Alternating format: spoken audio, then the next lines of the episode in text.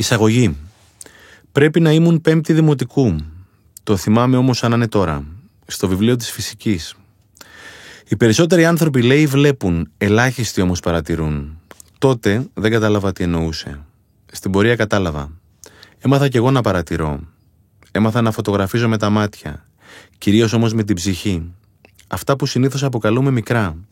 Το ηλιοβασίλεμα, το λουλούδι, το χαμόγελο, το νεύμα. Έμαθα να βλέπω την ομορφιά παντού, ακόμη και μέσα στην ασχήμια.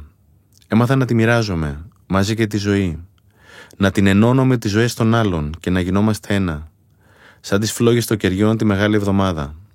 Και τότε κατάλαβα ότι αυτός είναι ο δικός μου σκοπός. Μετά έμαθα να τολμώ, να αναμετρέμαι με τον εαυτό μου, με τους φόβους μου, με τα πιστεύω μου, με το βόλεμά μου. Έμαθα να δραπετεύω από το κελί μου, κάθε μέρα, κάθε ώρα, κάθε στιγμή, να ελευθερώνομαι από τα δικά μου δεσμά. Μετά έμαθα να επιλέγω. Έμαθα ότι εγώ επιλέγω. Έμαθα να έχω το κεφάλι ψηλά. Να φοράω το χαμόγελό μου. Να λέω την αλήθεια μου. Να μοιράζομαι τον καλό το λόγο. Να βουτάω τη γλώσσα στο μυαλό. Να δουλεύω σκληρά για τον όνειρό μου. Έμαθα ότι η ζωή δεν θα μου χαριστεί. Έμαθα ότι εγώ θα την κερδίσω. Μέρα με τη μέρα. Λεπτό με το λεπτό. Ένας αγαπημένος θείος έλεγε ότι το φαΐ διαρκεί όσο το έχεις μέσα στο στόμα. Γι' αυτό να το μασάς καλά. Άμα το καταπιείς, πάει, χάθηκε. Έτσι και η ζωή. Έμαθα να τη μασάω καλά και να την απολαμβάνω. Σαν το φαΐ της μάνας μου που μου σχοβολούσε όλο το σπίτι. Έμαθα να μην την τρώω στο πόδι. Έμαθα να είμαι εκεί. Μια μέρα λέει ένας αγρότης έσκαβε. Κάποια στιγμή χτύπησε η αξίνα πάνω σε κάτι σκληρό και έσπασε. Ο αγρότης θύμωσε. Μετά όμως έσκαψε να το βρει. Ήταν ένα κουτί. Το άνοιξε. Μέσα είχε ένα θησαυρό. Έμαθα λοιπόν να το ανοίγω το κουτί, ακόμα και αν δεν μου αρέσει το περιτύλιγμα. Έμαθα ότι τα καλύτερα δώρα έρχονται σε άσχημα περιτυλίγματα. Έμαθα ότι η ζωή ίδια είναι ένα δώρο. Τέλος έμαθα να αποδέχομαι τα φάλτσα μου. Έμαθα να τα σέβομαι και να τα αγαπώ. Μαζί τους και μένα. Εκεί ήταν το δικό μου το κλειδί. Αντί να επιδιώκω λιγότερα λάθη, αφέθηκα να κάνω περισσότερα. Και τότε έκανα λιγότερα. Προδεκαετίας άρχισα να γράφω το δικό μου τετράδιο θαυμάτων. Πες το και ημερολόγιο με καθημερινές ευγνωμοσύνες. Στην αρχή δεν έβρισκα. Μετά άρχισα να βρίσκω. Στο τέλος δεν βαστιόμουν. Θαύμα ήταν ό,τι έβλεπα, ότι ζούσα, που μίλαγα, που περπατούσα, που με περίμενε ένα ζεστό κρεβάτι μετά από μια δύσκολη μέρα.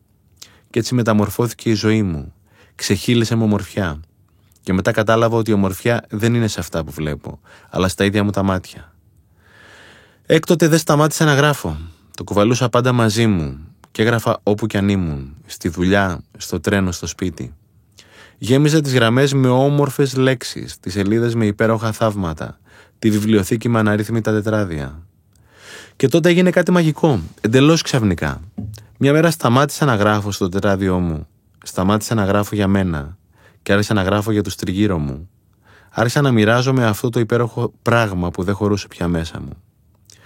Το βιβλίο που κρατάς είναι βγαλμένο από τη ζωή, από τη ζωή μου, από τη ζωή μας, χωρίς πολλά λόγια αλλά με πολύ αγάπη. Εύχομαι να μοιράσει απλόχερα την ομορφιά όπως έκανε και σε μένα. Ακόμα και ένας άνθρωπος να τη νιώσει, άξιζε που το έγραψα. Άξιζε που με έφρανε εδώ. Λιλή. Ανησύχησα. Επτά το πρωί δεν συνηθίζει να χτυπάει το τηλέφωνο. Τα κορίτσια τα παίρνω εγώ για καλημέρα, αλλά λίγο αργότερα. Ήταν η μεγάλη μου κόρη. Έκλαιγε με αναφιλητά. Μπαμπά, πέθανε η Λιλή. Τη βρήκα το πρωί πεθαμένη στο κλουβάκι της. Η Λιλή ήταν το κουνελάκι της. Λιγμή. Και ενώ εγώ. Ρε Άβρα, πόσα χρόνια την έχουμε τη Λιλή; Όχι πολλά, μπαμπά. Πέντε-έξι. Ρε σι Άβρα, τόσο ζουν τα κουνελάκια, είπα στην τύχη. Λιγμή. Από τη στιγμή που θα γεννηθούμε μωρό μου, το μόνο σίγουρο είναι ότι θα πεθάνουμε. Όλα τελειώνουν για να ξαναρχίσουν και όλα αρχίζουν για να τελειώσουν. Η Λιλή στα έξι της χρόνια έζησε τουλάχιστον για 100 ανθρώπινα. Έκανε παιδάκια. Έζησε ευτυχισμένη. Αγάπησε και αγαπήθηκε. Λίγοι άνθρωποι έχουν περάσει τόσο όμορφα όσο η Λιλή, μωρό μου. Ησυχία από την άλλη. Όλοι μας θα φύγουμε, αγάπη μου. Η Λιλή έζησε 100 χρόνια. Εσύ πώς σκοπεύεις να ζήσεις, 200, 300? Υποψία χαμόγελου. Τα παιδιά πρέπει να τη ζουν από μικρά τη ζωή, όχι να τη χαϊδεύουν. Πήρα λοιπόν την τσάπα του πατέρα μου, τη λιλή στο κουτάκι της και τα κορίτσια από το σχολείο. Θέλετε να τη θάψουμε μαζί, ρε; Η μικρή απάντησε κατευθείαν. Η μεγάλη ξεροκατάπιε και τελικά κούνησε το κεφάλι της. Πήγαμε στο αγαπημένο μας λοφάκι στη Βουλιαγμένη, εκεί όπου όλη η θάλασσα γίνεται χρυσαφιά το απόγευμα. Δυσκολευτήκαμε να βρούμε χώμα. Έσκαψα μια λακκούβα. Έβγαλα τη λιλή προσεκτικά από το κουτάκι. Ήταν τυλιγμένη με ένα ριζόχαρτο, σαν η φούλα. Την πήρα αγκαλιά για να τη βάλω στο λάκκο. Η μεγάλη δεν μου άφησε περιθώρια. Μου την πήρε από τα χέρια όπως η μάνα το παιδί. Της έβγαλε προσεκτικά το ριζόχαρτο. Την έφερε κοντά στο προσωπάκι της. Της έδωσε ένα τελευταίο φιλί. Την ακούμπησε μαλακά στο λάκκο και της έβαλε λίγο μαρουλάκι πλάι για να μην πεινάσει. Κλείσε τα ματάκια σου, Λελί μου, της είπε. Της σκέπασε με το ριζόχαρτο, σαν να τη σκέπαζε στο κρεβατάκι της. Μετά τη έβαλαν λίγα κυκλάμινα δίπλα και τη σκεπάσαμε. Τοποθετήσαμε δύο μεγάλες πέτρες για να θυμόμαστε που κοιμάται το αγαπημένο μας κουνελάκι. Μετά πήγαμε για παγωτό. Όλα είναι μέσα στη ζωή, ρε παιδιά. Ένα είναι όλα. Εμείς οι άνθρωποι μόνο τα ξεχωρίζουμε σε καλά και σε κακά. Βροχή και λιακάδα είναι ένα. Ζωή και θάνατος ένα. Αγάπη και φόβος ένα. Θάλασσα και βουνό ένα. Μπουνάτσα και φουρτούνα ένα. Μετά τη λιακάδα έρχεται το μπουρίνι. Μετά το καλοκαίρι ο χειμώνας. Μετά το καλό έρχεται το κακό. Παλιά μου άρεσαν τα μισά. Τώρα πια μου αρέσουν όλα. Είπα. Μπας και χρυσό το χάπι. Δεν περίμενα απάντηση. Ήρθε από τη μικρή. Δηλαδή τώρα ρε μπαμπά, σου αρέσει αυτό που δεν σου αρέσει; Το κομπολόι. Καθόταν πίσω μου, δεν τον είχα δει. Κάποια στιγμή ο μουσικός στη σκηνή τα έδινε όλα. Μας είχε κυριολεκτικά ρουφήξει και τότε το πρώτο άκουσα, το κομπολόι. Πίσω μου, να παίζει ρυθμικά, βασανιστικά σαν το μαρτύριο της σταγόνας. Στην αρχή γύρισα διακριτικά για να καταλάβει ότι ενοχλούσε. Το κομπολόι ήταν από τα παλιά, τα κεχριμπαρένια. Ο τύπος μεσήλικας γύρω στα 60. Δεν κατάλαβε ότι ενοχλήθηκα. Σταμάτησε για λίγο, νόμιζα ότι είχε καταλάβει. Μετά ξαναξεκίνησε. Ξανακοίταξα. Τίποτα. Ένα κομμάτι μου μέσα ντρεπόταν να του μιλήσει. Η εσωτερική διαμάχη κράτησε δευτερόλεπτα. Την πήρα γρήγορα την απόφαση. Ξέρω πια να μην τα κρατάω. Του το είπαμε γνέψιμο. Έδειξα το κομπολόι και του χαμογέλασα. Ο τύπος δεν κατάλαβε. Στην αρχή έκανε να μου το δώσει. Νόμιζε ότι ήθελα να το παίξω. Γέλασα με την ψυχή με το μεγαλείο του Έλληνα. Πάντα έτοιμος να μοιραστεί. Αυτή τη φορά του εξήγησα ευγενικά. Εκεί είναι το κλειδί. Να ελέγχεις το θυμό σου. Αλλιώς θα χάσεις το δίκιο σου. Ο τύπος τελικά κατάλαβε. Χαμογέλασε. Ήταν ευγενέστατος. Σταμάτησε αμέσως. Καπάκι ακούω την κόρη του από δίπλα. Ήθελα να σου το πω κι εγώ, μπαμπά.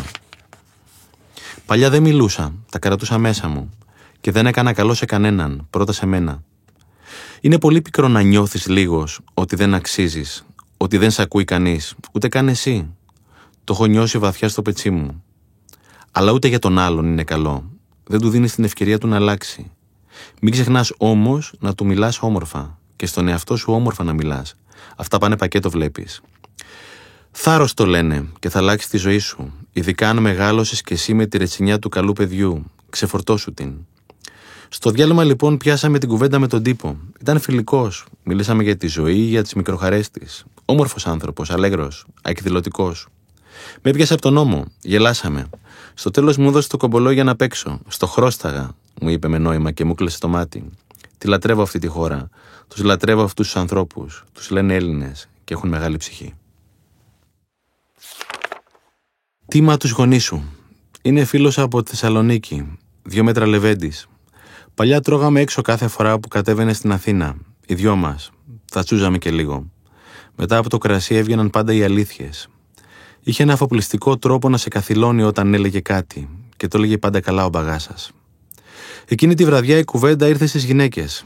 Στεφανάκι, μου λέει, άκου τι έλεγε ο μπαμπάς μου για τις γυναίκες. Και έλαμψε ένα πονηρό γελάκι στην άκρη των χιλιών του. Ο χειρότερος άντρας είναι η καλύτερη γυναίκα. Σκάσαμε και δύο στα γέλια, όχι μόνο για την υπερβολή, αλλά για τον τρόπο που το είπε. Και εκεί που γελάγαμε, ο φίλος μου άρχισε να κλαίει. Ήρεμα στην αρχή, πιο έντονα μετά, με λιγμούς στο τέλος. Δεν είχα ιδέα γιατί έκλαιγε, ούτε ήξερα πώς να αντιδράσω. Σεβάστηκα το φίλο μου και τη στιγμή και τον άφησα να ξεσπάσει. Τι έγινε, ρε μπάμπι, τον ρώτησα στο τέλος. Ο πατέρας μου, ρε, δεν τον έχω πιάσει στη ζωή μου. Έφυγε ξαφνικά πριν από χρόνια. Κι εγώ μαλάκας δεν πρόλαβα να του πω πόσο τον αγαπάω. Μόνο όταν έφυγε, κατάλαβα το μεγαλείο του. Είχα μείνει να κοιτάω το φίλο μου και να πονάω κι εγώ μαζί του. τα έχουμε δεδομένα τα πράγματα στη ζωή και τους γονείς μας μαζί και δεν είναι. Μια ωραία πρωία την κάνουν και μένουμε με τα χρωστούμενα και όλα αυτά που θέλαμε να τους πούμε και δεν είπαμε ποτέ. Εάν οι δικοί σου γονείς ζουν, τράβα να τους δεις, σήμερα. Το σύμπαν δεν κρατάει καθυστερήσεις όταν έρχεται η ρημάδα η ώρα. Να τους παίρνεις αγκαλιά, μην τη φοβάσαι. Και να τους λες πόσο τους αγαπάς. Έχουν κάνει τόσα για σένα. Μόνο όταν κάνεις παιδιά θα καταλάβεις πόσα. Χωρίς να σου ζητήσουν τίποτα πίσω. Μόνο να τους αγαπάς. Αυτό θέλουν. Και να τους το δείχνεις. Και τα λάθη με καλή πρόθεση τα έκαναν. Να τους τα συγχωρείς. Τα έκαναν και οι γονείς τους. Θα τα κάνεις και εσύ με τα παιδιά σου.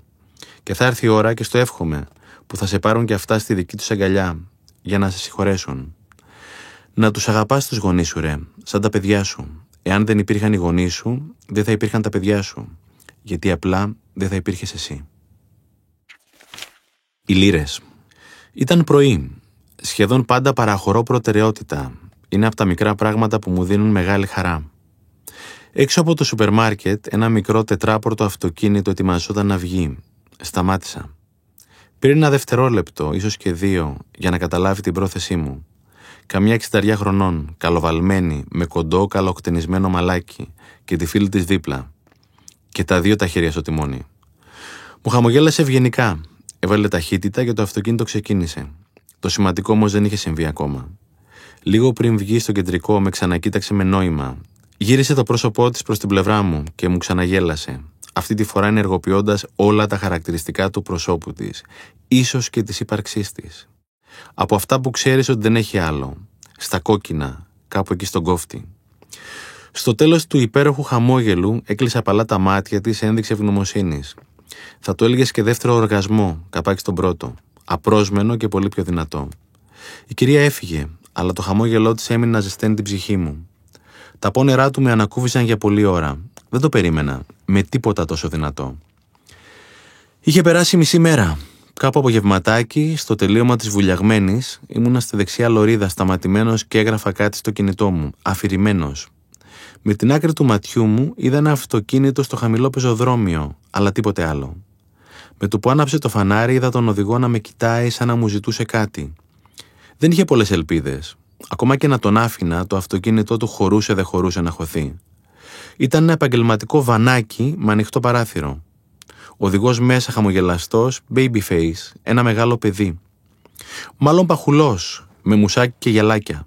Από αυτούς που αν έβλεπες φωτογραφία από την τάξη του στο δημοτικό, θα τον ξεχώριζες με τη μία. Τον άφησα να περάσει, δεν το περίμενε. Το υπέροχο παιδικό του χαμόγελο πλημμύρισε το πρόσωπό του, μαζί και το δικό μου. Με κοίταξε όλο νόημα, όπως κάναμε στο σχολείο όταν ο διπλανός μας έδινε τις λύσεις του διαγωνίσματος κάτω από το θρανείο, όταν είχε χαθεί κάθε ελπίδα. Υπέροχο χαμόγελο. Έβγαλε και το χέρι έξω για να με ευχαριστήσει. Λίγο παρακάτω, εκεί που τελείωνε η βουλιαγμένης, ο τύπος έβγαλε και το κεφάλι έξω και μου έγνεψε ξανά. Επίμονα και με ευγνωμοσύνη. Σαν να είχαν μόλις βγει τα αποτελέσματα και να είχε περάσει. Πάλι απόνερα. Ξαναβράχηκε η ψυχή μου και αυτή τη φορά και τα μάτια μου σαν να σμίξανε τα δύο απόνερα και να έγιναν ένα. Ένα μεγάλο ένα που δεν βρίσκεις λόγια να το περιγράψεις και δεν χρειάζεται κιόλας. Απολαμβάνω τις μικροχαρέ της ζωής. Αφάνταστα. Λες και είναι χρυσές λίρες. Διακρίνω τη λάμψη τους από μακριά. Σκύβω και τις μαζεύω, μία-μία. Και έχω μια μυστική θηρίδα, κάπου πολύ βαθιά. Εκεί τις φυλάω. Με τα χρόνια έχω φτιάξει ένα τεράστιο κομπόδεμα. Κάθε μέρα γίνομαι πιο πλούσιος και πιο ευτυχισμένος και δεν με νοιάζει η μία του χρυσού του δικού μου μόνο ανεβαίνει. Το χωράφι σου. Σου έδωσαν ένα χωράφι. Δεν στο χωρόσταγαν. Σου είπα να το φροντίζεις. Σου έμαθαν τα βασικά. Να το σκάβεις, να το ποτίζεις, να το βάζεις λίπασμα. Να το αερίζεις, να το ανανεώνεις, να το ξεκουράζεις, να το αγαπάς. Κάποιοι έκαναν αυτό που τους είπαν. Υπάκουσαν, αλλά μετά σταμάτησαν. Θεώρησαν ότι ξέρουν και δεν φρόντισαν να μάθουν άλλα. Κάποιοι δεν άκουσαν ούτε αυτά που τους είπαν. Έκαναν του κεφαλιού τους, θύμωσαν, έκαναν το αντίθετο. Για να τους τιμωρήσουν, αλλά τελικά τιμώρησαν τον εαυτό τους και το χωράφι ξεράθηκε. Κάποιοι αποφάσισαν να μάθουν κι άλλα και την έψαξαν και ρώτησαν, άνοιξαν βιβλία, διάβασαν, άκουσαν. Και έμαθαν το σημαντικότερο, ότι δεν ξέρουν. Και αποφάσισαν να μάθουν, αποφάσισαν να μαθαίνουν. Όσο ζουν, Και άλλαξε η ζωή τους, και άλλαξαν και οι ζωές τους, και άλλαξαν και τις ζωές των άλλων. Και το χωράφι τους έγινε παράδεισος. Άλλοι τα βάλανε με την τύχη, που δεν τους έδωσε χωράφι πάνω στη θάλασσα, που δεν βρέχει παραπάνω. Που αυτοί που τα κατάφεραν έχουν μπάρμπα στην κορώνη. Κάποιοι από δάφτους προσπάθησαν να φτιάξουν ένα άλλο σύστημα, που θα παίρνει από τους πλούσιους και θα δίνει στους φτωχούς, με το ζόρι. Αντί να δουν τι κάνουν οι πλούσιοι και να το μιμηθούν. Είναι αυτοί που θέλουν να ψοφήσει η κατσίκα του γείτονα, έστω να ξεραθεί το χωράφι του. Κάποιοι κρυώνουν το χειμώνα, κάποιοι άλλοι ζεσταίνονται το καλοκαίρι, κάποιοι ζεσταίνονται το καλοκαίρι και κρυώνουν το χειμώνα. Κάποιοι δεν ξέρουν τι θέλουν, κάποιοι απλώς θέλουν να μην θέλουν. Θεωρούν ότι αν δεν τους αρέσει ο Γενάρης, αρκεί να τον σκίσουν από το ημερολόγιο και ποστάρουν να το σκίσουν και οι υπόλοιποι. Αλλήμονο όποιον δεν το σκίσει. Αλλά ο Γενάρης είναι δεδομένος, όπως και οι άλλοι μήνες και όλες οι εποχές. Υπάρχει εποχή για να σπείρεις και εποχή για να θερήσεις. Εποχή για να ποτίσεις και εποχή για να μεταφυτέψεις. Κάθε φυτό έχει τα δικά του χούγια. Άλλο θέλεις σπορά και άλλο μόσχεμα. Άλλο βολβό και άλλο μπόλι. Να σέβεσαι τους κανόνες και να ασχολείσαι με το δικό σου το χωράφι. Αν ασχολείσαι με το γείτονα, θα ξεραθεί το δικό σου. Δουλειά σου είναι να μεγαλώνεις αυτό που σου έδωσαν και να το παραδώσεις καλύτερο και μεγαλύτερο. Έτσι δουλεύει το σύμπαν. Ό,τι δεν μεγαλώνει μικραίνει και στο τέλος πεθαίνει. Κάτι σαν το ποδήλατο που όταν δεν προχωράει πέφτει. Ο καλός ο Γεωργός ξέρει να περιμένει και να πιστεύει. Πρώτα όμως ξέρει να σπέρνει. Αλλά και αυτό στην πορεία το έμαθε. Με δουλειά και με λάθη. Γι' αυτό μην τα φοβάσαι τα λάθη. Τα λάθη σου είναι η πείρα σου. Να μαθαίνεις από αυτά. Να φοβάσαι το φόβο για τα λάθη. Όποιος αποφεύγει την αποτυχία, αποφεύγει και την επιτυχία. Η ομάδα που κατεβαίνει για να μην φάει γκολ, στο τέλος θα χάσει. Στην αρχή θα ρίξεις παραπάνω νερό. Θα φυτέψεις λάθος εποχή. Θα ξεχάσεις να κλαδέψεις. Θα το κουράσει το χωράφι σου. Δεν θα το αγαπήσεις. Θα γκρινιάξεις. Θα το αφήσεις ξέφραγο. Σκάλα είναι. Και για κάθε σκαλί που δεν πατάς, καλά, θα πέφτεις δύο. Σαν το φιδάκι. Να προσέχεις μόνο να μην κυλάνε απλά οι μέρες σου. Να μην ρέει μόνο η ζωή σου. Κάθε μέρα είναι ένα δώρο. Να το ανοίγεις, μην το πετάς. Να τη φοβάσαι την εύκολη ζωή. Είναι θάνατος, αργός και σίγουρος. Να τα αγαπάς τα προβλήματα. Αυτά θα σε πάνε παρακάτω. Να τα καλοδέχεσαι τα δύσκολα. Ο καλός ο κορμός δεν μεγαλώνει εύκολα. Όσο πιο δυνατός ο άνεμος, τόσο καλύτερο το ξύλο. Γκολ από τα ποδητήρια. Τη ζωή ή τη ζεις ή σε ζει. Ο λίγο έγκυος δεν υπάρχει. Αν περάσει μπάλα από το φιλέ δεν ξαναγυρνάει. Ειδικά εδώ. Δεν ξαναγυρνάς πίσω. Αλλά από τη μία είναι η μέρα και από την άλλη νύχτα. Από τη μία τα παράπονα, η γκρίνια, ο θυμός, η ανυμπόρια κατάθλιψη. Απ' την άλλη η χαρά, το μοίρασμα, η αυταξία, η επιτυχία, η δύναμη. Τα προβλήματα είναι και από εδώ και από εκεί. Όσο ζεις, θα τα έχεις. Αν τελειώσουν, ξόφλησες. Από τη μία όμως είναι κάτι σκουριασμένα ασήκωτα εικοσάκυλα που βρωμάνε υδροτήλα, λες και βγήκαν από κάτι ξοφλημένα γυμναστήρια. Από την άλλη έρχονται σε όμορφα χρώματα με μια χαμογελαστή φατσούλα, λες και σου κλείνουν το μάτι. Τη ζωή δεν την ορίζεις. Ορίζεις όμως τις συνήθειές σου και αυτές με τη σειρά τους ορίζουν τη ζωή σου. Αν θες να πετύχεις αυτό που πέτυχαν οι κορυφαίοι, θα πρέπει να κάνεις και αυτό που κάνουν οι κορυφαίοι. Ρόμπιν Σάρμα το λένε, και είναι Καναδός. Με έχει επηρεάσει όσο λίγοι. Από αυτόν πρωτοάκουσα για τη σημασία του πρωινού ξυπνήματος. Να ξυπνάς, λέει, στις 5 το πρωί, όταν ο κόσμος κοιμάται και η ενέργειά σου είναι στον 7ο ουρανό. Να ξεκινάς τη μέρα σου με γκολ από τα ποδητήρια. Να ξυπνάς παρέα με τα όνειρά σου, με τους στόχους σου, με τη γυμναστική σου. Να ξυπνάς παρέα με τη ζωή. Να τη σχεδιάζεις μέρα με τη μέρα σαν να είσαι ο σημαντικότερος άνθρωπος στον κόσμο. Για σένα είσαι. Το σπουδαιότερο όμως μήνυμα είναι αυτό που στέλνεις στον εαυτό σου. Όταν κερδίζεις τη μάχη του κρεβατιού, δηλώνεις ότι εσύ την ορίζεις τη ζωή. Το μήνυμα είναι τόσο δυνατό που το ακούει και ο άλλος ο εαυτός, ο Χουζούρης, ο Τεμπελάκος, ο Εύκολος, που σου γνέφει ότι αξίζεις λίγο ακόμα ύπνο, που σου λέει πού να τρέχεις τώρα μέσα στο καταχύμωνο, που σου λέει να παρκάρεις τα όνειρά σου λίγο ακόμα μέχρι να βγούμε από την κρίση, που έχει βολευτεί και γουργουρίζει δίπλα στο τζάκι, σαν κάτι τεμπέλικες γάτες. Ο ένας είναι από τη μια μεριά του φιλέ και όλο από την άλλη. Να τελειώνεις με το δεύτερο. Στα ξεριζώνει τα όνειρά σου πριν καν φυτρώσουν. Στην κλέβει τη ζωή πριν καν ανθίσει. Είναι αργός θάνατος. Ξεφορτώσου τον. Να ξυπνάς και να διαλέγεις εσύ ποια ομάδα θα κατεβάσεις. Το πρωινό ξύπνημα είναι η κόρνα που βαράει για να ξεκινήσει το παιχνίδι της ζωής. Να τη βαράς στο μηδέν, δυνατά, να σ' ακούει όλο το σύμπαν. Τσιχλίτσα. Πάω μια φορά το εξάμεινο. Είναι ο δικηγόρος μου και ειδικεύεται στις πτωχεύσεις. Κατά καιρούς περνούν από εκεί διάφορα φρούτα. Όχι πάντα τα καλύτερα παιδιά. Πήγα στην ώρα μου. Ο Μάκης έχει πάντα πολλή δουλειά. Αργεί να σε πάρει. Κάτι σαν τον οδοντίατρο. Μπήκε ο επόμενος και κάτσε απέναντί του. Δεν του έδωσα σημασία. Μόνο φευγαλέα το τζίμπησα με την άκρη του ματιού μου. Μουσάκι, χαμόγελο, ευγενική φυσιογνωμία, γλυκός άνθρωπος. Η γραμματέας μας ρώτησε αν θέλουμε νεράκι. Εγώ είπα όχι. Ο άλλος είπε ναι. Ζήλεψα και αναθεώρησα. Του χαμογέλασα, ως ήθιστε. Κάτι μεταξύ ευγένειας και αμηχανίας. Μου ανταπέδωσε. Ράγισε λίγο ο πάγος. Μετά από λίγο έβαλε το χέρι στην τσάντα και με ξανακοίταξε. Τσιχλίτσα, μου κάνει. Όχι, ευχαριστώ, απάντησα μηχανικά. Μετά με πήρε μέσα ο δοντίατρος και τον έχασα. Η συνάντηση πήγε καλά. Αργότερα μου ξανάρθε στο μυαλό η τσιχλίτσα. Το συμβάν δέσποζε μες στη μέρα μου, σαν τη μήγα μες στο γάλα. Ασήμαντο θα μου πεις. Το να μοιράζεσαι δεν είναι ποτέ ασήμαντο. Είναι πάντα κορυφαίο, είναι ιερό. Είναι αγάπη στην πράξη. Θεραπεύει. Πάνω απ' όλα αυτόν που δίνει. Το αντικείμενο του δοσήματος δεν έχει σημασία. Είτε δίνεις αμάξι είτε βιβλίο, η χαρά είναι η ίδια. Ή μοιράζεσαι ή δεν μοιράζεσαι. Δεν έχει ενδιάμεσα χρώματα. Είναι άσπρο μαύρο. Ή ξέρεις μπάλα ή δεν ξέρεις. Το καλό είναι ότι μπορείς να μάθεις. Και άμα μάθεις να δίνεις, δεν μπορείς να ζήσεις διαφορετικά. Εθίζεσαι, σαν το αλκοόλ. Άμα στο πάρουν θα πεθάνεις. Δεν θα μάθεις ποτέ πώς θα είναι η μέρα σου, η εβδομάδα σου και στην τελική ζωή σου, άμα δεν το πεις στο ρημάδι το ευχαριστώ. Άμα δεν σταματήσεις να περάσει ο πεζός, αν δεν σκάσει το χαμόγελο στον άγνωστο. Το τι θα κάνει αυτός είναι δική του δουλειά. Εσύ στη δική σου. Είναι μαγικό το τι έχεις να κερδίσεις. Θα αλλάξει η ζωή σου. Θα ομορφύνεις, θα γλυκάνεις, θα ανθίσεις. Θα έχεις με μιας όλα αυτά που ποθούσες. Ο Χριστός είχε πει: Ο έχων δύο χιτώνες να δίνει τον έναν. Το νου σου εδώ. Πρέπει να έχεις για να δώσεις. Να φροντίζεις να έχεις. Πρώτα απ' όλα να τσουλάει το αμάξι σου και μετά να βάλεις τα καλώδια στο διπλανό. Αλλιώς θα σβήσετε και οι δύο.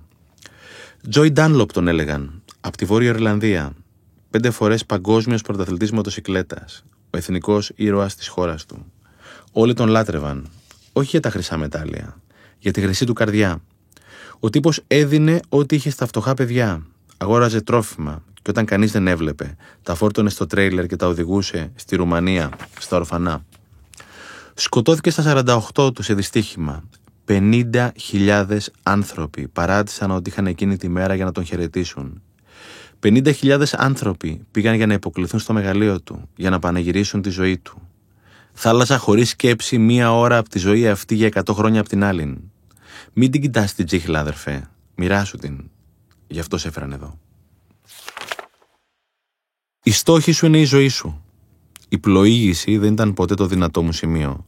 Χάνομαι εύκολα. Εδώ και καιρό όμως έχω GPS στο κινητό μου. Πριν ξεκινήσω, ξέρω πού θέλω να πάω. Γνωρίζω τον προορισμό μου. Αν δεν ξέρω πώς να πάω, τον βάζω στο GPS. Κάποιες φορές ακόμα και να ξέρω, πάλι τον βάζω. Συχνά μου βγάζει καλύτερο δρόμο. Και έτσι μαθαίνω. Στην πλειοψηφία του, ο κόσμος δεν έχει ορίσει τον προορισμό του. Δεν έχει στόχους. Πολλοί νομίζουν ότι έχουν, αλλά δεν έχουν. Ο μιλητής ρώτησε το κοινό λοιπόν τι στόχο είχε. Ένα σηκώθηκε και είπε ότι θέλει να βγάλει λεφτά. Ο μιλητής του έδωσε ένα δολάριο. Ευχαριστημένος, του είπε, χαμογελώντας. Ο στόχος πρέπει να είναι ξεκάθαρος και μετρήσιμος. Π.χ.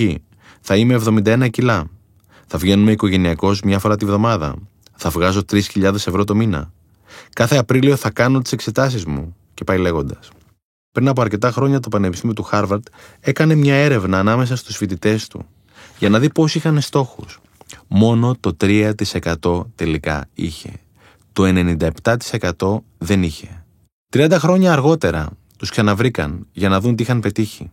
Λοιπόν, το 3% που είχε στόχους είχε πετύχει αθρηστικά σε οικονομικούς όρους ότι όλο το 97% μαζί. Ναι, όσο πιο συγκεκριμένο κάνεις το μέλλον σου, τόσο πιο δυνατό κάνεις το παρόν σου. Ο στόχος φέρνει το μέλλον στο παρόν, κάνει το αόρατο ορατό. Σχεδιάζουμε τις διακοπές μας καλύτερα από τη ζωή μας. Τη ζωή την αφήνουμε στην τύχη και αυτή απλώς πάει στην τύχη. Ακολουθεί τις συντεταγμένες που δεν βάλαμε. Και κάπου στο παραπέντε λες ότι η ζωή σε αδίκησε. Εσύ την αδίκησες. Μαζί και τον εαυτό σου. Το ταξίδι σου το οργανώνεις με κάθε λεπτομέρεια. Με ποιο ταξιδιωτικό θα κλείσεις, με ποια αεροπορική θα πετάξεις, σε ποιο ξενοδοχείο θα μείνεις, ποια αξιοθέατα θα δεις. Την έρμη τη ζωή την έχεις σαν ξέστρο το κρεβάτι.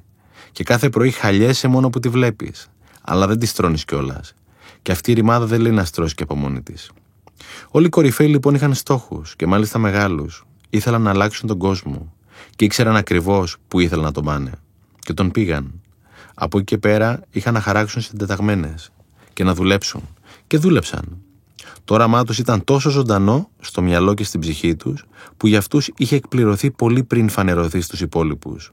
Ο Γκάντι, ο Μαντέλα, ο Έντισον, ο Μάρτιν Λούθερ Κίνγκ, ο Κέννεντι, ο Ντίσνεϊ, ο Τζόμπς. Το όραμά τους ήταν η πυξίδα τους. Ήταν η ζωή τους. Καλύτερα να τους έπαιρνε στη ζωή παρά το όραμα. Ρώτησαν λοιπόν την Έλεν Κέλλερ πώς είναι η ζωή χωρίς όραση. Υπάρχει κάτι πολύ χειρότερο από το να είσαι τυφλός, του απάντησε. Το να μην έχεις όραμα. Κρουέλα. Κυριακή βράδυ. Στο παραπέντε της εβδομάδας χώνω ένα τελευταίο τρεξιματάκι. 8 το βράδυ και περνάω από ένα καφέ στην γλυφάδα να αγοράσω ένα παγωμένο νερό. Διπλοπαρκάρω. Το ταμείο είναι βία 10 μέτρα από το αμάξι μου. Πλήρες οπτική επαφή. Πάσω. Δεν είμαι εντελώς νόμιμος, αλλά δεν είμαι και για ισόβια. Ετοιμάζομαι να βγω από το σμαρτάκι. Νιώθω κάτι να με έχει λοκάρει. Αν ήμουν μαγνητάκι, κάπου εκεί είχε μέταλλο. Γυρίζω να δω. Το μέσα αμάξι είχε ανοιχτό παράθυρο στη θέση του οδηγού. Η οδηγός είναι με το χέρι στο τιμόνι και με καρφώνει θανάσιμα. Όπως η μαμά τίγρης όταν κινδυνεύει το τυγράκι της. Το βλέμμα της στάζει θυμό. Τα ενωμένα φρύδια βγάζουν κεραυνούς. Κάτι λέει, αλλά δεν το ακούω. Νομίζω κάνει και την παλινδρομική κίνηση με την παλάμη της. Θυμωμένη και προσβλητική. Νιώθω το κεντρί της. Δεν απαντώ. Δεν έχει κάτι μαζί μου. Μάλλον μαζί της έχει. Ανάβω τη μηχανή και βάζω όπισθεν για να την απελευθερώσω. Και τότε συμβαίνει το αδύνατον. Η όπισθεν δεν μπαίνει. Ξαναπροσπαθώ. Με τίποτα. Η τύπησα έχει λοκάρει και το αμάξι. Πρώτη φορά συμβαίνει κάτι τέτοιο στο σμαρτάκι μου. Τα χάνω. Η κυρία είναι πλέον έξαλλη και η παλινδρομική κίνηση εντείνεται. Η λάβα βγαίνει από παντού. Κάνει μια απότομη μανούβρα για να βγει. Σβήνω τη μηχανή και την ξαναβάζω μπροστά, μπας και ανασάνει το σμαρτάκι. Τελικά τα καταφέρνει. Η τύπησα έχει ήδη απομακρυνθεί με μια γκαζιά αλλά κρουέλα. Παλιά ίσως έμπλεκα σε διαπληκτισμό. Όχι πια. Ξέρω πόσο πολύτιμη είναι η ενέργειά μου και την προφυλάσσω σαν τα μάτια μου. Ξέρω να πειθαρχώ το θυμό μου. Ξέρω να απομακρύνομαι από τους τοξικούς. Ξέρω ότι η τύπησα δεν έχει κάτι μαζί μου. Ξέρω πως ό,τι και αν κάνω δεν θα με βοηθήσει. Ξέρω πια τι ορίζω και τι όχι. Σε αυτά που ορίζω τα δίνω όλα. Σε αυτά που δεν ορίζω κάνω παράκαμψη. Ο μπαμπάς μου λέει ο Μπενάκης, ο Βγενάκης και ο Ξενάκης. Ακούγεται ιδανικό, δεν είναι. Προπόνηση θέλει. Όταν ήμουν μικρός, έβλεπα με δέος τα ποδήλατα να τρέχουν. Δεν φανταζόμουν ότι μια μέρα θα τα κατάφερνα. Έμαθα πια να φυλάγομαι από τους τοξικούς. Εννοείται, μετά από το συμβάν το Σμαρτάκι δεν ξαναπαρουσίασε κανένα πρόβλημα με την όπισθεν. Ίσως χρειάζεται και αυτό λίγη προπόνηση για να μάθει να προστατεύεται από τους τοξικούς. Ρίζες. Κάθε καλοκαίρι ερχόμαστε στοιχείο. Είναι ο τόπος μας. Από εδώ καταγόμαστε. Από τότε που γεννήθηκα, φρόντισαν οι γονείς μου να ερχόμαστε εδώ, στη γενέτειρά μας. Με έκαναν να αγαπήσω τον τόπο μου. Αυτό κάνω κι εγώ με τα παιδιά μου. Φέτος πήραμε κι άλλους μαζί, για να τον αγαπήσουν κι αυτοί. Μια-δυο ώρες πριν φύγει το πλοίο από την Ε2 στον Πειραιά, σχηματίζεται μια μεγάλη ουρά από αμάξια. Εκεί θα συναντήσεις αγαπημένους φίλους. Πάνε κι αυτοί με τις οικογένειές τους στο νησί. Συστάσεις με τους καινούριους, χαμόγελα, πειράγματα. Επόμενη στάση στην καμπίνα του πλοίου. Οι μικρές ανεβαίνουν στα πάνω κρεβάτια. Όνειρα και ενθουσιασμός για το πώς και πού θα κοιμηθούν. Και εδώ στο να φτιάχνουν σπιτάκια πάνω από τα σκεπάσματα. Λες και θα μείνουμε μέρες στην καμπίνα. Σκάρτες 6 ώρες είναι. Μετά θα αποχαιρετήσουμε το λιμάνι από την πρίμνη. Θα δούμε τις μανούβρες και θα απολαύσουμε τον Πειραιά να απομακρύνεται με ασπρόμαυρο κινηματογραφικό τρόπο βγαλμένο κάπου από τη δεκαετία του 70. Στο εστιατόριο του πλοίου θα αναζητήσουμε τραπέζι με παράθυρο. Οι καμαρότοι με τα κάτασπρα που κάμισα θα μας πάρουν παραγγελία. Εγώ παίρνω πάντα ριζάκι με σάλτσα. Αυτό έτρωγε πάντα ο μπαμπάς μου που ήταν καπετάνιος και ήξερε. Μετά θα επιστρέψουμε στην καμπίνα και θα πούμε ιστορίες υπό το φως του φεγγαριού. Η μεγάλη μου κόρη δεν θα χρειαστεί φωτάκι. Θα ζητηθούν οι πιο αγαπημένες ιστορίες, όλες όμως. Δεν ξέρω αν είναι η μεγαλύτερη η δική τους λαχτάρα που τις ακούν ή η δική μου που τις λέω. Μετά που κοιμούνται στη μέση. Εγώ στριμωγμένο στο πάνω κρεβάτι με τη μικρή μου κόρη.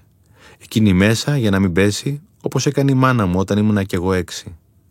Τεσσερσήμιση το πρωί θα βαρέσει αφύπνιση, άγρια ώρα. Οι καμαρότοι αυτή τη φορά θα χτυπήσουν την πόρτα. Χίος, φτάσαμε. Και θα σου ανοίξουν το φως για να μην ξανακοιμηθείς. Στιγμή ως θυμός. Το ξεχνάς αμέσως. Εγώ θα σηκωθώ πρώτος για να τις ξυπνήσω έγκαιρα και να τις πάρω αγκαλιά, όπως με έπαιρνε πάντα ο πατέρας μου. Στην πορεία για το ξενοδοχείο, μέσα στο σκοτάδι, αφήνουμε δεξιά τους μήλους. Η μικρή μου κόρη εξηγεί στην κολλητή της για τους μήλους. Η κολλητή της κοιμάται. Συγκρατώ με δυσκολία τα γέλια μου. Παρακάτω το άγαλμα του αφανού ναύτη. Εδώ περπατούσε η αγαπημένη μου θεία. Τώρα σεριανάει κάπου στον παράδεισο και χαμογελάει με τα καμώματά μας. Φτάνουμε στο ξενοδοχείο. Η μικρή σπρώχνει με το ένα χέρι τη βαλίτσα της και με το άλλο τσουλάει το πατίνι της. Αρνείται πεισματικά να το αφήσει στο αυτοκίνητο. Μέσα στο σκοτάδι το πατίνι με τα φωσφορίζοντα ροδάκια κάνει οχτάρια. Το ίδιο και η κόρη μου. Μόνο εκείνη όμως μπορεί να συλλάβει το μεγαλείο του να μην αφήνει το πατίνι σου μοναχό του. Μπαίνουμε στο δωμάτιο λίγο μετά τις 5. Οι μικρές δεν έχουν καμία διάθεση για ύπνο. Ούτε εγώ είχα στην ηλικία τους. Η μικρή ανοίγει στο ψυγείο. Πού είναι τα γλυκάκια, ρωτάει απορριμμένη, αλλά και απογοητευμένη. Θα τα πάρω αύριο από τη χώρα, την καθησυχάζω. Άντε να ξανακοιμηθούν. Πλατούλα κυλίτσα, ιστορίες και σε λίγο ξερανόμαστε οι τρει μας. Ο ένας κυριολεκτικά πάνω στον άλλον. Με το που χαράζει, πετάγει τη μεγάλη σαν ελαττήριο. Πάω έξω να δω τον παππού και τη γιαγιά, μου κάνει. Τη ζητάω ένα φυλάκι και μου το δίνει βιαστικά. Και να φανταστείς, μόλις πατήσαμε το ποδάρι μας στο νησί. Από τη μαγεία του να έχεις ρίζες. Από τη μαγεία του να ζεις. Ευχαριστώ ρε μάνα και πατέρα. Πετυχημένη συνταγή. Θα συνεχίζω να τη δίνω κι εγώ στα παιδιά μου με την ελπίδα ότι και αυτά θα τη δώσουν στα δικά τους παιδιά κάποια μέρα. Σας ευχαριστώ πολύ. Μήπως τα πράγματα πάνε καλά; Ξύπνησα νωρίς. Βρέθηκα σε ένα ζεστό κρεβάτι κάτω από καθαρά σεντόνια. Σηκώθηκα και τα πόδια μου με στήριζαν. Υπάκουσαν κάθε μου επιθυμία. Με πήγαν στο μπάνιο. Πάτησα το κουμπί και απόλαυσα το καθαρό νερό που έτρεχε άφθονο από τη βρύση. Κοίταξα απέναντι και είδα τον εαυτό μου. Ο καθρέφτης έκανε για μια ακόμα φορά υποδειγματικά τη δουλειά του. Κουνιόμουν και το είδωλό μου κουνιόταν. Λες κι ήταν ένα. Μπήκα στην τουζιέρα και έκλεισα την τζαμένια πόρτα. Μέσα στο ντουζ δέσποζε η μυρωδία του σαπουνιού. Σου έσπαγε κυριολεκτικά τη μύτη. Απόλαυσα το ζεστό νερό πάνω στο σώμα μου για αρκετή ώρα. Δεν υπάρχουν λέξεις για να περιγράψουν την αίσθηση. Έξω με περίμενε μια μαλακή πετσέτα πάνω στο καλοριφέρ. Τυλίχτηκα. Περπάτησα ξυπόλυτος πάνω στη μοκέτα. Αυτή τη φορά τα πόδια μου με πήγαν μπροστά στο τζάμι. Κοντοστάθηκα. Οι σταγόνες στο εξωτερικό του μέρος δεν έμπαιναν μέσα. Τις έβλεπα να κυλάνε αργά και να ενώνονται μεταξύ τους σε απρόσμενα σταυροδρόμια. Απόλαυσα το θέαμα για λίγη ώρα. Είχα την πολυτέλεια. Διάλεξα ποια ρούχα θα φορέσω. Είχε κι άλλα μέσα στην τουλάπα, αλλά δεν τα διάλεξα. Ένιωσα όμορφα. Άνοιξα το ψυγείο. Και εδώ πολλές επιλογές. Έφτιαξα πρωινό και έστυψα τρία ζουμερά πορτοκάλια. Ο αποχημωτής έκανε και αυτό το θαύμα του. Το μόνο που έπρεπε να κάνω ήταν να πιέσω το πορτοκάλι προς τα κάτω. Απόλαυσα τον γλυκό χυμό μέχρι την τελευταία του σταγόνα. Ετοιμάστηκα για τις δουλειές μου και έκλεισα την πόρτα πίσω μου. Αυτή η πόρτα θα ξανανοίξει μόνο με το δικό μου κλειδί, με τρόπο μαγικό. Κανένα άλλο κλειδί δεν μπορεί να την ανοίξει. Τα πόδια μου αυτή τη φορά με πήγαν στο αυτοκίνητό μου. Ούτε εκατοστό λάθος. Ακριβώς εκεί που ήθελα. Κέντρο. Ναι, έχω ένα ολόδικό μου αυτοκίνητο που ανοίγει και αυτό με ένα μοναδικό κλειδί. Η μηχανή άναψε εύκολα με το γύρισμά του. Επέλεξα να μην πατήσω το κουμπί της μουσικής. Είχα και εδώ επιλογή. Το μεσημέρι έκανα διάλειμμα. Πήγα σε ένα ταχυφαγείο και παρέγγειλα μια νόστιμη σαλάτα. Περιμένοντας, χάζευα τον κόσμο. Τα μάτια μου έβλεπαν. Δεν βλέπουν όλα τα μάτια, ξέρετε. Είδα φάτσεις χαρούμενες και άλλες όχι τόσο χαρούμενες. Είδα ανθρώπους βιαστικούς και άλλους λιγότερο βιαστικούς. Όπου και αν κοίταζα, έβλεπα πράγματα. Όπου και αν κοίταζα, έβλεπα χρώματα. Η σαλάτα μου δεν άργησε.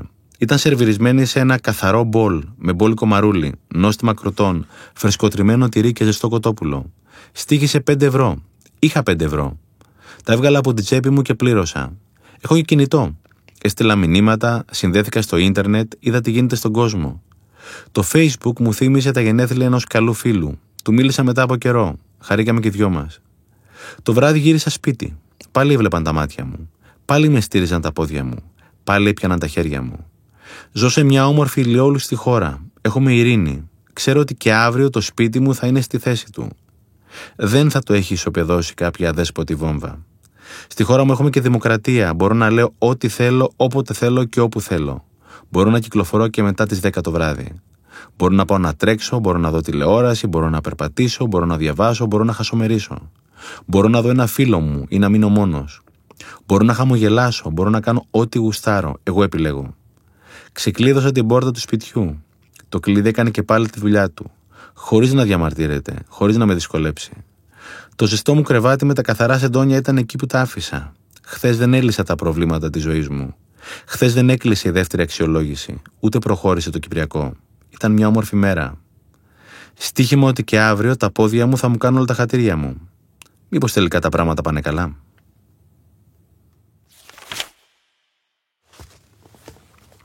Το χιούμορ. Η ζωή είναι παιχνίδι και χάνει μόνο όποιος δεν παίζει από τα αγαπημένα του Αντώνη. Μας το έκανε κλείσμα μέχρι που το μάθαμε. Είμαι στην τράπεζα και περιμένω στην ουρά. Από πίσω ακούω ενδιαφέρουσα κουβέντα και στείνω αυτή. Η κυρία γύρω στα 40 μιλάει με έναν ηλικιωμένο κύριο. Του εξηγεί πόσο νέος δείχνει ο μπαμπάς της. Όταν μας βλέπουν μαζί, μας κάνουν για ζευγαράκι, του λέει. Νάτος, μπαμπά, έρχεσαι λίγο. Πλησιάζει ένας εξιντάρι με παιδικό χαμόγελο. Από εδώ μέχρι απέναντι. Φερμούδα, κοντομάνικο και τζόκι στο κεφάλι. Ένας αιώνιος έφηβος. Η ενέργεια του προπορεύεται. Μόνο που τον βλέπεις, χαμογελάς κι εσύ. Μπαίνει φορτσάτο στην κουβέντα. Πόσο με κάνεις, ρωτάει τον κύριο. 60, αναρωτιέται φωναχτά ο άλλος. 75, του λέει ο έφηβος με καμάρι και σκάει στα γέλια. Το αυτί μου έχει ξεχυλώσει. Γυρίζω εντυπωσιασμένος. Αυτό δεν το χάνω με τίποτα. Παραχωρώ τη θέση μου στους επόμενους και χώνομαι στην κουβέντα. Ο τύπος είναι ολόκληρος σε ένα χαμόγελο. Από κάπου σε ξέρω, με προλαβαίνει. Μήπως πάμε στο ίδιο κομμωτήριο, ρωτάει και σκάει στα γέλια. Βγάζει το καπέλο. Δεν έχει ούτε μια τρίχα, ούτε εγώ. Μήπως σε ξέρω από το χορό, μήπως κολυμπά το χειμώνα.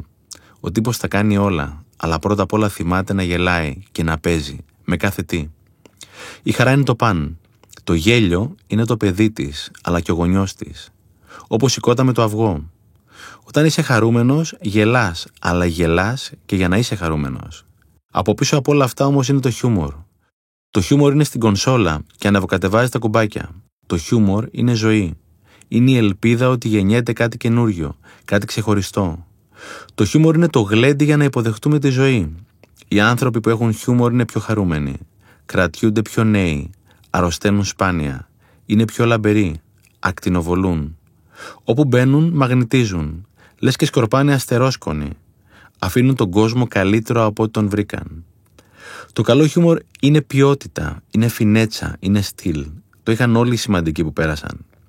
Ο Τσόρτσε λοιπόν με τη Lady Άστορ μισιούνται θανάσιμα. Του λέει η Lady Άστορ «Αν ήσασταν σύζυγός μου θα σας έβαζα δηλητήριο στο ποτό», απαντάει ο Τσόρτσιλ. «Αν ήμουν σύζυγός σας θα το πεινά». Δεν γίνεται να σ' αγαπάνε όλοι. Πάρω το απόφαση. Εγώ άρχισα να το πάρω. 1η Δεκεμβρίου 1998. Είμαι πάνω και παρουσιάζω τη νέα μου εταιρεία. Πετάω από χαρά. Κάπου στο καλύτερο νιώθω κάτι παράξενο μέσα μου και στο επόμενο δευτερόλεπτο δεν βγαίνει η φωνή μου. Πώς πέφτει ο γενικός της ΔΕΗ, μπαμ και κάτω. Μαύρο. Ανοιγοκλίνω το στόμα μου και βγαίνει αέρας. Έτσι ξαφνικά. Η ΔΕΗ στη χειρότερη ξανάρχεται σε μερικές ώρες. Το δικό μου blackout κράτησε έξι μήνες. Έξι ολόκληρους μήνες δεν μπορούσα να αρθρώσω λέξη. Μόνο να ψιθυρίσω μπορούσα. Κανείς δεν μ' άκουγε, ούτε καν εγώ. Κόντεψα να παλαβώσω. Νευρική αφωνία. Οι εξετάσεις έδειξαν ότι οι φωνητικές μου χορδές ήταν μια χαρά. Το πρόβλημα ήταν αλλού, ως συνήθως, στην ψυχή. Παλιά ήμουν ο ορισμός του καλού παιδιού. Όλοι είχαν να πούν κάτι καλό για μένα. Ποτέ δεν βρέθηκε ένας χριστιανός να πει κάτι κακό. Μέχρι που βρέθηκε. Λίγους μήνες πριν κλείσει η φωνή μου, είχα κατηγορηθεί για κάτι πολύ κακό για τα δεδομένα μου. Και δεν μπόρεσα να αποδείξω ότι δεν ήμουν ελέφαντας. Σε κάποια φάση είχα ρίξει κάτι Χριστοπαναγίες και νόμισα ότι είχα ξεθυμάνει. Αυτό όμως μέτρωγε μέσα. Ήταν τέτοια στεναχώρια μου που αργότερα ένας φίλος γιατρός μου είπε ότι αν ήμουν μεγαλύτερος και η υγεία μου επιβαρημένη θα ήταν έμφραγμα. Μας είναι δύσκολο να πούμε το όχι, να χαλάσουμε χατήρια. Από μικρή θέλουμε αυτή τη ρημάδα την αποδοχή και εκείνο το χαμόγελο που λες και στάζει μέλι. Μας έχουν μάθει να είμαστε καλά παιδιά, να τρώμε όλο το φαΐ, να είμαστε υπάκουοι, να μην δημιουργούμε προβλήματα. Με δύο λόγια να παίζουμε θέατρο. Την ώρα που τρέμεις να πεις το όχι, μέσα σου, ένα πεντάχρονο κάνει κουμάντο στις κλωστές πίσω από τη σκηνή. Τρέμει την απόρριψη και τους θέλει όλους ευχαριστημένους και χαμογελαστούς. Και δώσ' του και μπλέκ τις κλωστές. Το σημαντικότερο όμως είναι να είσαι εσύ καλά με τον εαυτό σου, με εκείνο το ανθρωπάκι που έχεις μέσα σου και πάντα ξέρει. Σου χρωστάς τα όχι σου. Αλλιώς θα μπερδεύονται οι κλωστές σου και θα μπουρδουκλώνεσαι. Το δικό σου ναι όμως, αυτό που είναι από σένα για σένα να είναι τεράστιο, σαν την Ακρόπολη. Να είναι το βαθύτερό σου θεμέλιο. Πάνω σε αυτό θα κάτσουν όλα τα άλλα. Όμως, για να κάτσουν καλά, πρέπει το κάτω θεμέλιο να είναι γερό και στιβαρό, ακλόνητο, να αντέχει τα ρίχτερ. Δεν γίνεται να σε αγαπάνε όλοι. Χώνεψέ το και θα αλλάξει η ζωή σου. Εσύ όμως να σε αγαπάς πιο πολύ από τους άλλους. Τότε μόνο θα μπορέσεις να αγαπήσεις τους άλλους. Το άκουσα πρόσφατα. Θα φροντίσω τον εαυτό μου για σένα, αρκεί και εσύ να φροντίσεις το δικό σου για μένα. Εγωισμό μας το είχαν πει τότε. Αυτοεκτίμηση το λένε πια. Νεροφαγιά. Έτσι μου την είπε ένας φίλος που ξέρει από αγροτικά. Σκάβει στο ποτιστικό αυλάκι. Στην αρχή το χώμα είναι μαλακό. Την πρώτη φορά που θα περάσει το νερό το βρέχει. Τη δεύτερη το καλουπώνει. Την τρίτη το στερεώνει. Από εκεί και πέρα το αυλάκι σου είναι σαν να το έχεις χτίσει με τσιμέντο. Το νερό αναγνωρίζει τη διαδρομή και την ακολουθεί τυφλά. Ο εγκέφαλος έχει δισεκατομμύρια νευρώνες. Κάθε φορά που κάνουμε μια σκέψη ή δράση, ο ένας νευρώνας ενώνεται με τον άλλον και σχηματίζουν μια λυσίδα, μια διαδρομή. Κάθε νευρώνας μπορεί να ενώσει χέρια με χιλιάδες άλλου νευρώνες. Όμως συνήθως τα ενώνει με τους ίδιους και τους ίδιους. Ρουτίνα το λέμε. Πάμε στη δουλειά από τον ίδιο δρόμο. Ξυπνάμε την ίδια ώρα. Βλέπουμε τις ίδιες εκπομπές.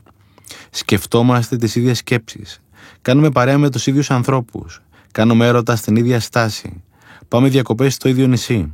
Σούπα τι λες, δεν τη λες ζωή. Τα βλάκια στον εγκέφαλό μας είναι τα ίδια και τα ίδια. Η νεροφαγιά τα έχει τσιμεντώσει. Η φαντασία θέλει να τρέξει παντού. Θέλει να δημιουργήσει, να ανατρέψει, να πρωτοπορήσει. Θέλει να σπάσει τα δεσμά της, αλλά δεν την αφήνουμε. Κάθε πρωί τρέχω και η τρέλα μου είναι να ακούω ηχογραφημένα βιβλία. Κάθε εβδομάδα τελειώνω και από ένα. Τις προάλλες είπα να ακούσω μουσική αντί για βιβλίο, την αγαπημένη της κόρης μου. Στην αρχή είχα ενοχές. Αφού τις ξεπέρασα, απόλαυσα τη μουσική. Γύρισα σπίτι με άλλη ενέργεια, άλλη διάθεση, άλλες σκέψεις. Γύρισα άλλος. Είχα σπάσει το τσιμέντο. Δεν έχει σημασία αν το δικό σου τσιμέντο είναι καλό ή κακό. Αν τρέχεις, κάτσε ξεκουράσου. Αν διαβάζεις, κολοβάρα. Αν πας με το ποδήλατο, πήγαινε με το αμάξι. Αν σου αρέσουν τα μακαρόνια, φάει ρύζι. Ό,τι σου αρέσει, στερήσου το. Έστω και μια φορά. Δεν είναι καψόνι. Δύναμη είναι. Τις προάλλες μοιράστηκα μια όμορφη ιδέα με ένα φίλο. Γιατί δεν τη σκέφτηκα εγώ, απάντησε με παράπονο. Έλα μου ντε. Πόσο κάνει ένα μπουκαλάκι νερό, 50 λεπτά. Μη βιάζεσαι. Στο σούπερ μάρκετ θα το βρεις 20 λεπτά. Αν όμως είσαι στη μέση της ερήμου και πεθαίνεις από δίψα, ό,τι έχεις και δεν έχεις. Γυρίζαμε από τη Σίμη, υπέροχο νησί. Το πλοίο θα μας πήγαινε ρόδο, μία μισή ώρα ταξίδι. Ανεβήκαμε στο πάνω κατάστρωμα, όλα πιασμένα, με την πρώτη ματιά, γιατί με τη δεύτερη είχε, ως συνήθως. Δύο παγκάκια αντικριστά και ένα τραπέζι στη μέση. Έτσι ήταν το μοτίβο σε όλο το κατάστρωμα. Σε ένα από αυτά καθόταν ένα παλικάρι. Μόνος. Να κάτσουμε; Ναι, απάντησε με γνέψιμο και μάζεψε την τσάντα του παρότι θα καθόμασταν απέναντι. Χαμογελάσαμε αμήχανα και δεν ξανακοιταχτήκαμε. Με την άκρη του ματιού διέκρινα και μια δεύτερη τσάντα δίπλα του. Σε λίγο ήρθε η ιδιοκτήτριά της, το κορίτσι του. Μας χαμογέλασε και αυτή, τυπικά. Ανταποδώσαμε. Όλα στη μούγκα. Σε λίγο πήγαμε στην Πρίμνη να αποχαιρετήσουμε το όμορφο νησί. Με την άκρη του ματιού μας συνεννοηθήκαμε με τα παιδιά να κοιτάνε λίγο τις τσάντες μας. Μας έγνεψαν ναι με ένα γελάκι. Πάντα μούγκα. Το πλοίο σάλπαρε και επιστρέψαμε στο παγκάκι μας. Παντομήμα συνέχεια. Χαμογελάκια και μηχανία. Πήγα να πάρω νερό. Μου αρέσει να μοιράζομαι. Πήρα ένα παγωμένο νεράκι για τα παιδιά. Δεν το είχα προσχεδιάσει. Όταν ο καμαρότο με ρώτησε τι θέλω, του είπα δύο αντί για ένα. Βγήκε από μόνο του. Επιστρέφοντας, άφησα στα παιδιά το ένα μπουκαλάκι. θολωμένο από την κατάψυξη. Να σου τρέχουν τα σάλια. Ξαφνιάστηκαν. Η κοπέλα με ευχαρίστησε, καταχάρηκε. Έσπασε με μια σοπάγο. Μαζί του κοιμούγκα. Πιάσαμε κουβέντα. Είπαμε για τη Σίμη, για τις διακοπές και για άλλα. Χαρήκαμε όλοι πολύ. Δεν γίναμε κολλητοί. Δεν ανταλλάξαμε τηλέφωνα. Δεν βγάλαμε τα εσώψυχά μας. Δεν χρειάστηκε κιόλας. Αλλά ενωθήκαμε. Νιώσαμε όμορφα, ανθρώπινα. Έσμιξαν τα χαμόγελά μας. Ήταν υπέροχα. Στο τέλος χαιρετηθήκαμε γκάρδια, με μιλιές και όμορφες χειρονομίες. Θέλει τόσα λίγα για να κάνεις κάποιον χαρούμενο. Πόσο μου κόστησε εκείνο το μπουκαλάκι, μισό ευρώ. Πόσο άξιζε, χιλιάδες. Less is more. Κάθε φορά που γράφω κάτι το ξαναδιαβάζω, ξανά και ξανά μέχρι να κόψω και την τελευταία περιττή λέξη. Και ένα και κέρδος είναι. Ακόμα και ένα κόμμα. Όταν θες να πετάξεις ψηλά, πετάς τη σαβούρα. Παλιά προσπαθούσα να εντυπωσιάσω με τα πολλά. Δεν το καταλάβαινα. Ένιωθα ότι όσο πιο πολλά έλεγα, τόσο πιο πολλά άξιζα. Όσο πιο πολλά φοβάσαι ότι δεν ξέρεις, τόσο πιο πολλά λες. Όσο πιο πολλά ξέρεις ότι ξέρεις, τόσα λιγότερα έχεις την ανάγκη να πεις. Βγαίνει αυτόματα. Όταν το αντιλήφθηκα, σοκαρίστηκα. Οι μεγάλοι ρήτορες μιλούσαν σύντομα και περιεκτικά, κατευθείαν στην καρδιά, χωρίς τροφές και παρακάμψεις. Το λακωνίζειν εστί φιλοσοφήν. Ο μεγαλύτερος δάσκαλος που πέρασε ποτέ είπε στους μαθητές του: Ακολουθήστε με. Δεν χρειάστηκε να πει κάτι παραπάνω. Τα άλλα τα είχε μέσα του. Παλιά οι ντουλάπες μου ήταν γεμάτες ρούχα. Για κάποιο λόγο δεν τα αποχωριζόμουν. Μια μέρα αποφάσισα να τις αδειάσω. Ο κανόνας μου ήταν ότι ό,τι δεν είχα φορέσει για ένα ολόκληρο χρόνο θα το έδινα. Άδειασαν οι ντουλάπες μου, ανάσανε το σπίτι μου, ξεκουράστηκε το μάτι μου, ελάφρυνε η ψυχή μου. Το 2001 ο Steve Jobs είχε ζητήσει από την ομάδα της Apple που σχεδίαζε το πρώτο iPod να μπορεί ο χρήστης να φτάνει στο επιθυμητό τραγούδι με δύο πατήματα του κουμπιού. Οι συνεργάτες του μπορούσαν έως τρία. Τα δύο του τα είχαν αποκλείσει. Ο Jobs ήταν κάθετος. Τους έδωσε κι άλλο χρόνο με κίνδυνο να καθυστερήσει το λανσάρισμα. Τελικά τα κατάφεραν. Δύο πατήματα. Το ένα πάτημα έκανε τη διαφορά. Συντέλεσε και αυτό στην απογείωση της Apple. Προετών ήμουν στο αγαπημένο μου βιβλιοπωλείο. Έψαχνα για βιβλία. Ένα από αυτά τράβηξε την προσοχή μου.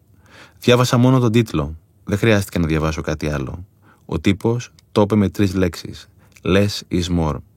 Τα πες όλα μεγάλε. Το σημάδι. Ήμασταν βιαστικοί. Πάντα είμαστε όταν πηγαίνουμε στο Αλούφαν Πάρκ. Δεν θέλουμε να χάσουμε ούτε λεπτό. Ούτε τα κορίτσια, αλλά ούτε κι εγώ. Τα κορίτσια πίσω με τη φίλη τους να παίζουν και να λένε τα δικά τους. Εγώ μπροστά να οδηγώ γρήγορα, αλλά όχι βιαστικά. Και τότε άναψε η ένδειξη. Φτούρε γάμο το. Όχι τώρα. Πρώτη φορά το βλέπω αυτό το λαμπάκι. Κάτι με τα λάστιχα και την πίεσή τους.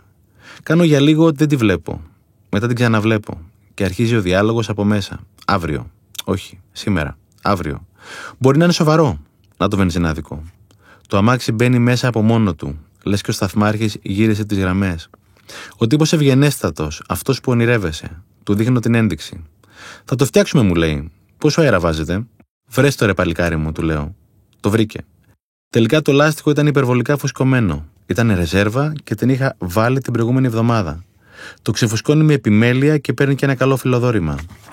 Παλιά τα τσιγκουνευόμουν τα φιλοδορήματα. Όχι πια. Πρώτα απ' όλα δίνουν χαρά σε μένα. Χαμογελάει το παλικάρι, χαμογελάμε όλοι και ξεκινάμε. σω να αργήσαμε πέντε λεπτά. Το Λούνα Πάρκ όμως το απόλαυσα περισσότερο γιατί μέσα μου ήξερα ότι έκανα αυτό που είχα να κάνω. Συχνά δεν κάνουμε το σωστό. Κάνουμε το εύκολο, το ξεκούραστο, το βολικό. Δεν τα γουστάρουμε τα ζόρια. Γι' αυτό και δεν έχουμε τη ζωή που θέλουμε. Τα αγνοούμε τα σημάδια. Και σαν ανάβει το λαμπάκι. Δεν βαριέσαι, είναι η ατάκα που σου παίρνει τη ζωή. Στην τρώει λίγο-λίγο, σαν το σαράκι. Αργά και βασανιστικά, κάθε μέρα. Το ακούς που ροκανίζει το δοκάρι. Δεν βαριέσαι, πού να αφήνω τώρα τον καναπέ; Και δώσ' του και αφήνεις το λάστιχο ξεφούσκωτο. Και δώσ' του και ξεχνάς το check-up. Και δώσ' του και φορτώνει ζυγαριά. Και δώσ' του και αραχνιάζει το γυμναστήριο. Και δώσ' του και σκονίζονται τα βιβλία. Και δώσ' του και παίζει τηλεόραση και δώσ' του και αποφεύγεις τις δύσκολες τις κουβέντες και δώσ' του το χουζούρι και δώσ' του να περνάτε τα χρόνια και δώσ' του ο θυμός και δώσ' του τα φάσκελα στον καθρέφτη. Στην αρχή χτυπάει το καμπανάκι, μετά η καμπάνα, μετά σου έρχεται το καμπαναριό στο κεφάλι. Πού είναι η ζωή μου, ρε παιδιά, Ποιος μου την πήρε; Μην είναι το αφεντικό μου; Μην είναι η γυναίκα μου; Κοιτάξω αντρίκια στον καθρέφτη. Εσύ την πήρες. Και είναι η ώρα να τη γυρίσεις πίσω. Και να ακούς τα σημάδια. Και να ξεβολευτεί. Είναι θάνατος το βόλεμα. Αργός και βασανιστικός. Στη δουλειά σου. Με τον τρόπο που ζούμε, αναρωτιέμαι καμιά φορά πώς και καταφέρνουμε να ζούμε όσο ζούμε. Δεν πεθαίνουμε. Αυτοκτονούμε και μάλιστα αποτελεσματικά. Πρωί στην αγαπημένη μου προβλήτα στη βουλιαγμένη. Λέω τις καλημέρες μου και ετοιμάζομαι για τη βουτιά μου. Μπαμπαμ. Τη τσιμπάω με την άκρη του αυτιού μου. Μετά με την άκρη του ματιού μου. Στο τέλος τη κεντράρω. Έχει ψωμί εδώ. Καμιά εβδομηνταριά χρονών, άσπρο μαλάκι, ξερακιανές, από αυτές που λες και δεν πέρασε ποτέ άντρας από τη ζωή τους. Μόνιμα χαλασμένες με κάτι. Σαν τους γέρους στο μάπετ. Ψέλνουνε και δυο μαζί, με μια φωνή. Πλησιάζω και στείνω αυτή, δεν τα χάνω κάτι τέτοια. Θα του το πω μόλις βγει. Δεν πάει άλλο με αυτή την ιστορία. Το έκανε και χθες. Κοίτα την, τη γυναίκα του. Ούτε που τον έχει δει. Δεν νοιάζεται. Αν πνιγεί, θα το έχει κρίμα στο λαιμό της. Έτσι κάνει πάντα. Και αυτός το παίζει τζόβενο. Θα του το πω μόλις βγει. Και καλά θα κάνεις. Να τους βγαίνει. Τους ξέρω αυτούς που κολυμπάνε εκεί. Έχω πιάσει και για ποιον μιλάνε. Βγαίνει ο Χριστιανός. Σαν την τρελή χαρά. Γυμνασμένος και φύση χαρούμενος. Τον λες και ζωή. Καμιά εβδομηνταριά, αλλά τον κάνεις για 60. Βγάζει τη μάσκα. Της έχει πάρει χαμπάρι που του την έχουν στημένη. Τι κάνετε, κορίτσια, τους κάνει χαμογελώντας. Εμείς είμαστε καλά. Εσείς δεν θα είστε καλά όμως, κύριε Γιώργο, αν συνεχίσετε να κάνετε αυτά που κάνετε. Του κάνει με νόημα η μία, το χέρι στη μέση. Από εδώ και κάτω δεν έχω γράψει αναλυτικά, αλλά θυμάμαι τα βασικά. Βάζετε τη μάσκα και ξανήγεστε. Δεν είναι αυτά τα πράγματα για την ηλικία σας. Δεν είστε πιτσιρίκι, κύριε Γιώργο. Πες ότι συμβαίνει κάτι. Μια διαθεσία, μια κράμπα. Τι θα κάνετε; Δώσ' του και φορτώνει τον μπουρίνι. Ο Γιώργος δώσ' του και χαμογελάει. Βουτάω. Εντάξει. Αυτό ήταν τραβηγμένο. Αλλά το κάνουμε συχνά. Ανακατευόμαστε εκεί που δεν μας παίρνουν. Δεν είμαστε στη δουλειά μας. Τους κρίνουμε, λες και μας το ζήτησαν. Τους θέλουμε σαν και εμάς. Σπαταλάμε τζάμπα την ενέργειά μας. Χαλάμε την υγεία μας. Πρίζουμε το τζιέρι μας. Το χάνουμε στα βασικά. Δεν μας φτάνουν τα δικά μας προβλήματα. Φορτωνόμαστε και των άλλων. Και μάλιστα χωρίς τη συγκατάθεσή τους. Υπάρχει η δουλειά σου, η δουλειά του και η δουλειά του Θεού. Όταν είσαι στη δουλειά του, ποιος είναι στη δική σου; Κανείς. Δεν ξέρω αν είναι για γέλια ή για κλάματα. Συνέβη όταν ήμουν πιτσυρικά. Πρωταγωνιστές ο Γιωργάκη και η Νικούλα. Η Νικούλα έχει μεγαλώσει πολύ αυστηρά. Βγαίνει ο Γιωργάκη από τη θάλασσα και βάζει για πλάκα έναν αχινό στο μπούτι της μάνας του. Το κάνει άγαρμπα και κάποια γκάθια μένουν μέσα. Η μάνα του τσιρίζει. Του κάνει σύσταση, αλλά στο τέλος τον συγχωρεί. Η Νικούλα ρωτάει την μάνα του: Θα τον δίρετε; Όχι μωρέ Νικούλα, δεν το ήθελε. Μπορώ να τον δίρω εγώ; Τραγικό. Κι όμως αυτό κάνουμε. Να τη βλέπεις την ομορφιά. Είναι εξάδερφο, πολύ αγαπημένος, άνθρωπος με αξίες, προκομμένος, καλός οικογενειάρχης. Θα δυσκολευτείς να το βρεις κουσούρι. Εγώ του βρήκα. Είναι Απρίλης, χαρά Θεού. Ο ήλιος να ζεσταίνει, αυτό το υπέροχο του ανοιξιάτικο που δεν καίει. Έχουμε πάει για βόλτα στο καβούρι. Υπέροχη μέρα. Άλλοι να περπατάνε, άλλοι να τρέχουν, άλλοι να βγάζουν το σκύλο βόλτα, άλλοι καροτσάκια με μωρά. Άλλοι να κολυμπάνε, άλλοι να παίζουν ρακέτες. Ένα πανηγύρι ζωής, αρμονικό και ενωμένο. Πώς είναι κάτι μακέτες με ανθρωπάκια μινιατούρες όπου όλα είναι στην εντέλεια, αυτό που είναι τόσο υπέροχο και δεν μπορεί να συμβεί στην πραγματικότητα, ε, εκείνη τη μέρα συνέβη. Η βόλτα πρέπει να κράτησε πάνω από δύο ώρες. Τα γυρίσαμε όλα.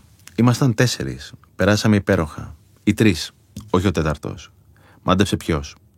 Σε όλη τη βόλτα ήμασταν καρφωμένοι στη θάλασσα και στην ομορφιά. Σε αυτό που δεν βρίσκεις λόγια να περιγράψεις. Εκείνος όχι. Εμείς κοιτούσαμε μπροστά. Εκείνος πίσω. Έβλεπε εκείνους που είχαν στήσει τραπεζομάντιλο και αυτοσχέδια πικνίκ. Εμείς ήμασταν στο μπλε και αυτό στα κεφτεδάκια. Είχε χαλαστεί. Και όσο χαλιόταν, δώσ' του και κοίταζε. Σαν τη γλώσσα που πάει στην πληγή. Εστίαση το λένε. Και είναι αυτό που ή σου χαρίζει τη ζωή ή στην κλέβει. Επιτυχία είναι να έχεις αυτό που θέλεις. Ευτυχία όμως είναι να θέλεις αυτό που έχεις. Οι περισσότεροι στην ευτυχία την πατάμε. Γιατί μας λείπει η σωστή εστίαση. Δεν έχουμε συνειδητοποιήσει τι είναι να έχεις δύο πόδια και δύο χέρια. Λαλιά για να σε ακούν και αυτιά να τους ακούς. Δημοκρατία για να λες ό,τι γουστάρεις όποτε γουστάρεις.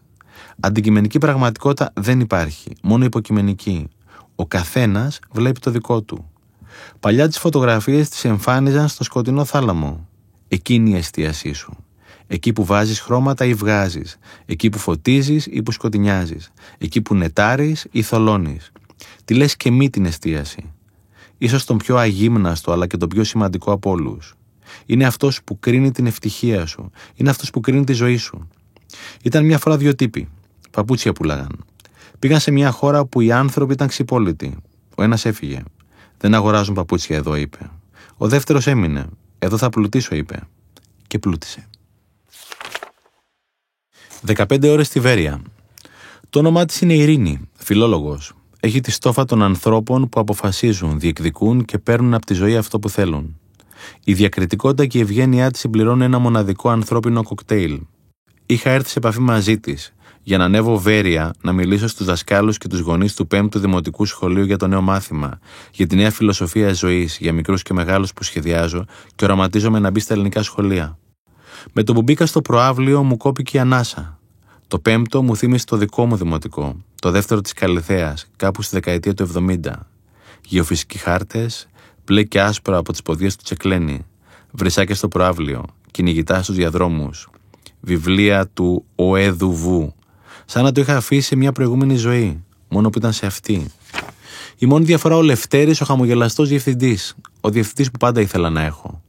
Μαζεύτηκαν καμιά πενταριά άνθρωποι. Είχε βραδιάσει. Εκπαιδευτικοί και γονείς.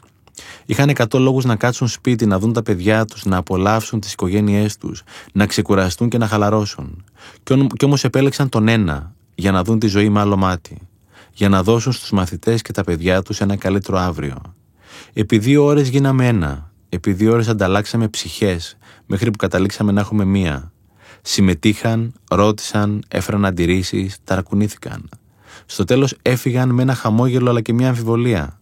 Μήπως τελικά υπάρχει και αυτή η ζωή, η μαγική, η γεμάτη θαύματα; Μήπως. Μετά επέμεναν να με βγάλουν έξω. Από τη δική τους τσέπη, από το δικό τους ειστέρημα. Επέμεινα να πληρώσω. Με τίποτα.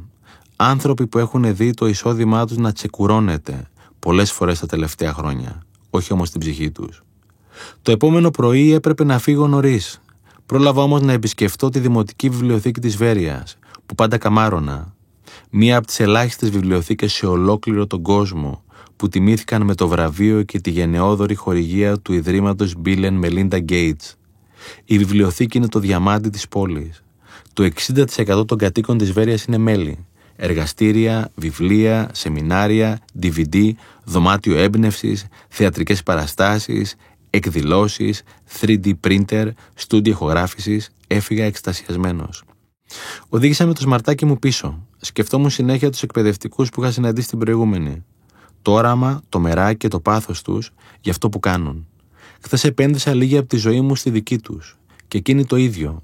Μέχρι που στο τέλος έγιναν ένα. Το πολυτιμότερο σεμινάριο ήταν αυτό που πήρα και όχι αυτό που έδωσα. Περήφανος που ζω σε αυτήν την υπέροχη χώρα. Περήφανος που είμαι Έλληνας. Ο ηλεκτρολόγος μου τον σύστησε ένας φίλος, του έχω εμπιστοσύνη. Όποιον και να μου έχει συστήσει ήταν κορυφαίος. Γιάννη τον λένε τον ηλεκτρολόγο και είναι και αυτός κορυφαίος. Τον κατάλαβα με το που μπήκε σπίτι. Θα μπορούσε να είναι επιστήμονας, για την ακρίβεια είναι, στον τομέα του.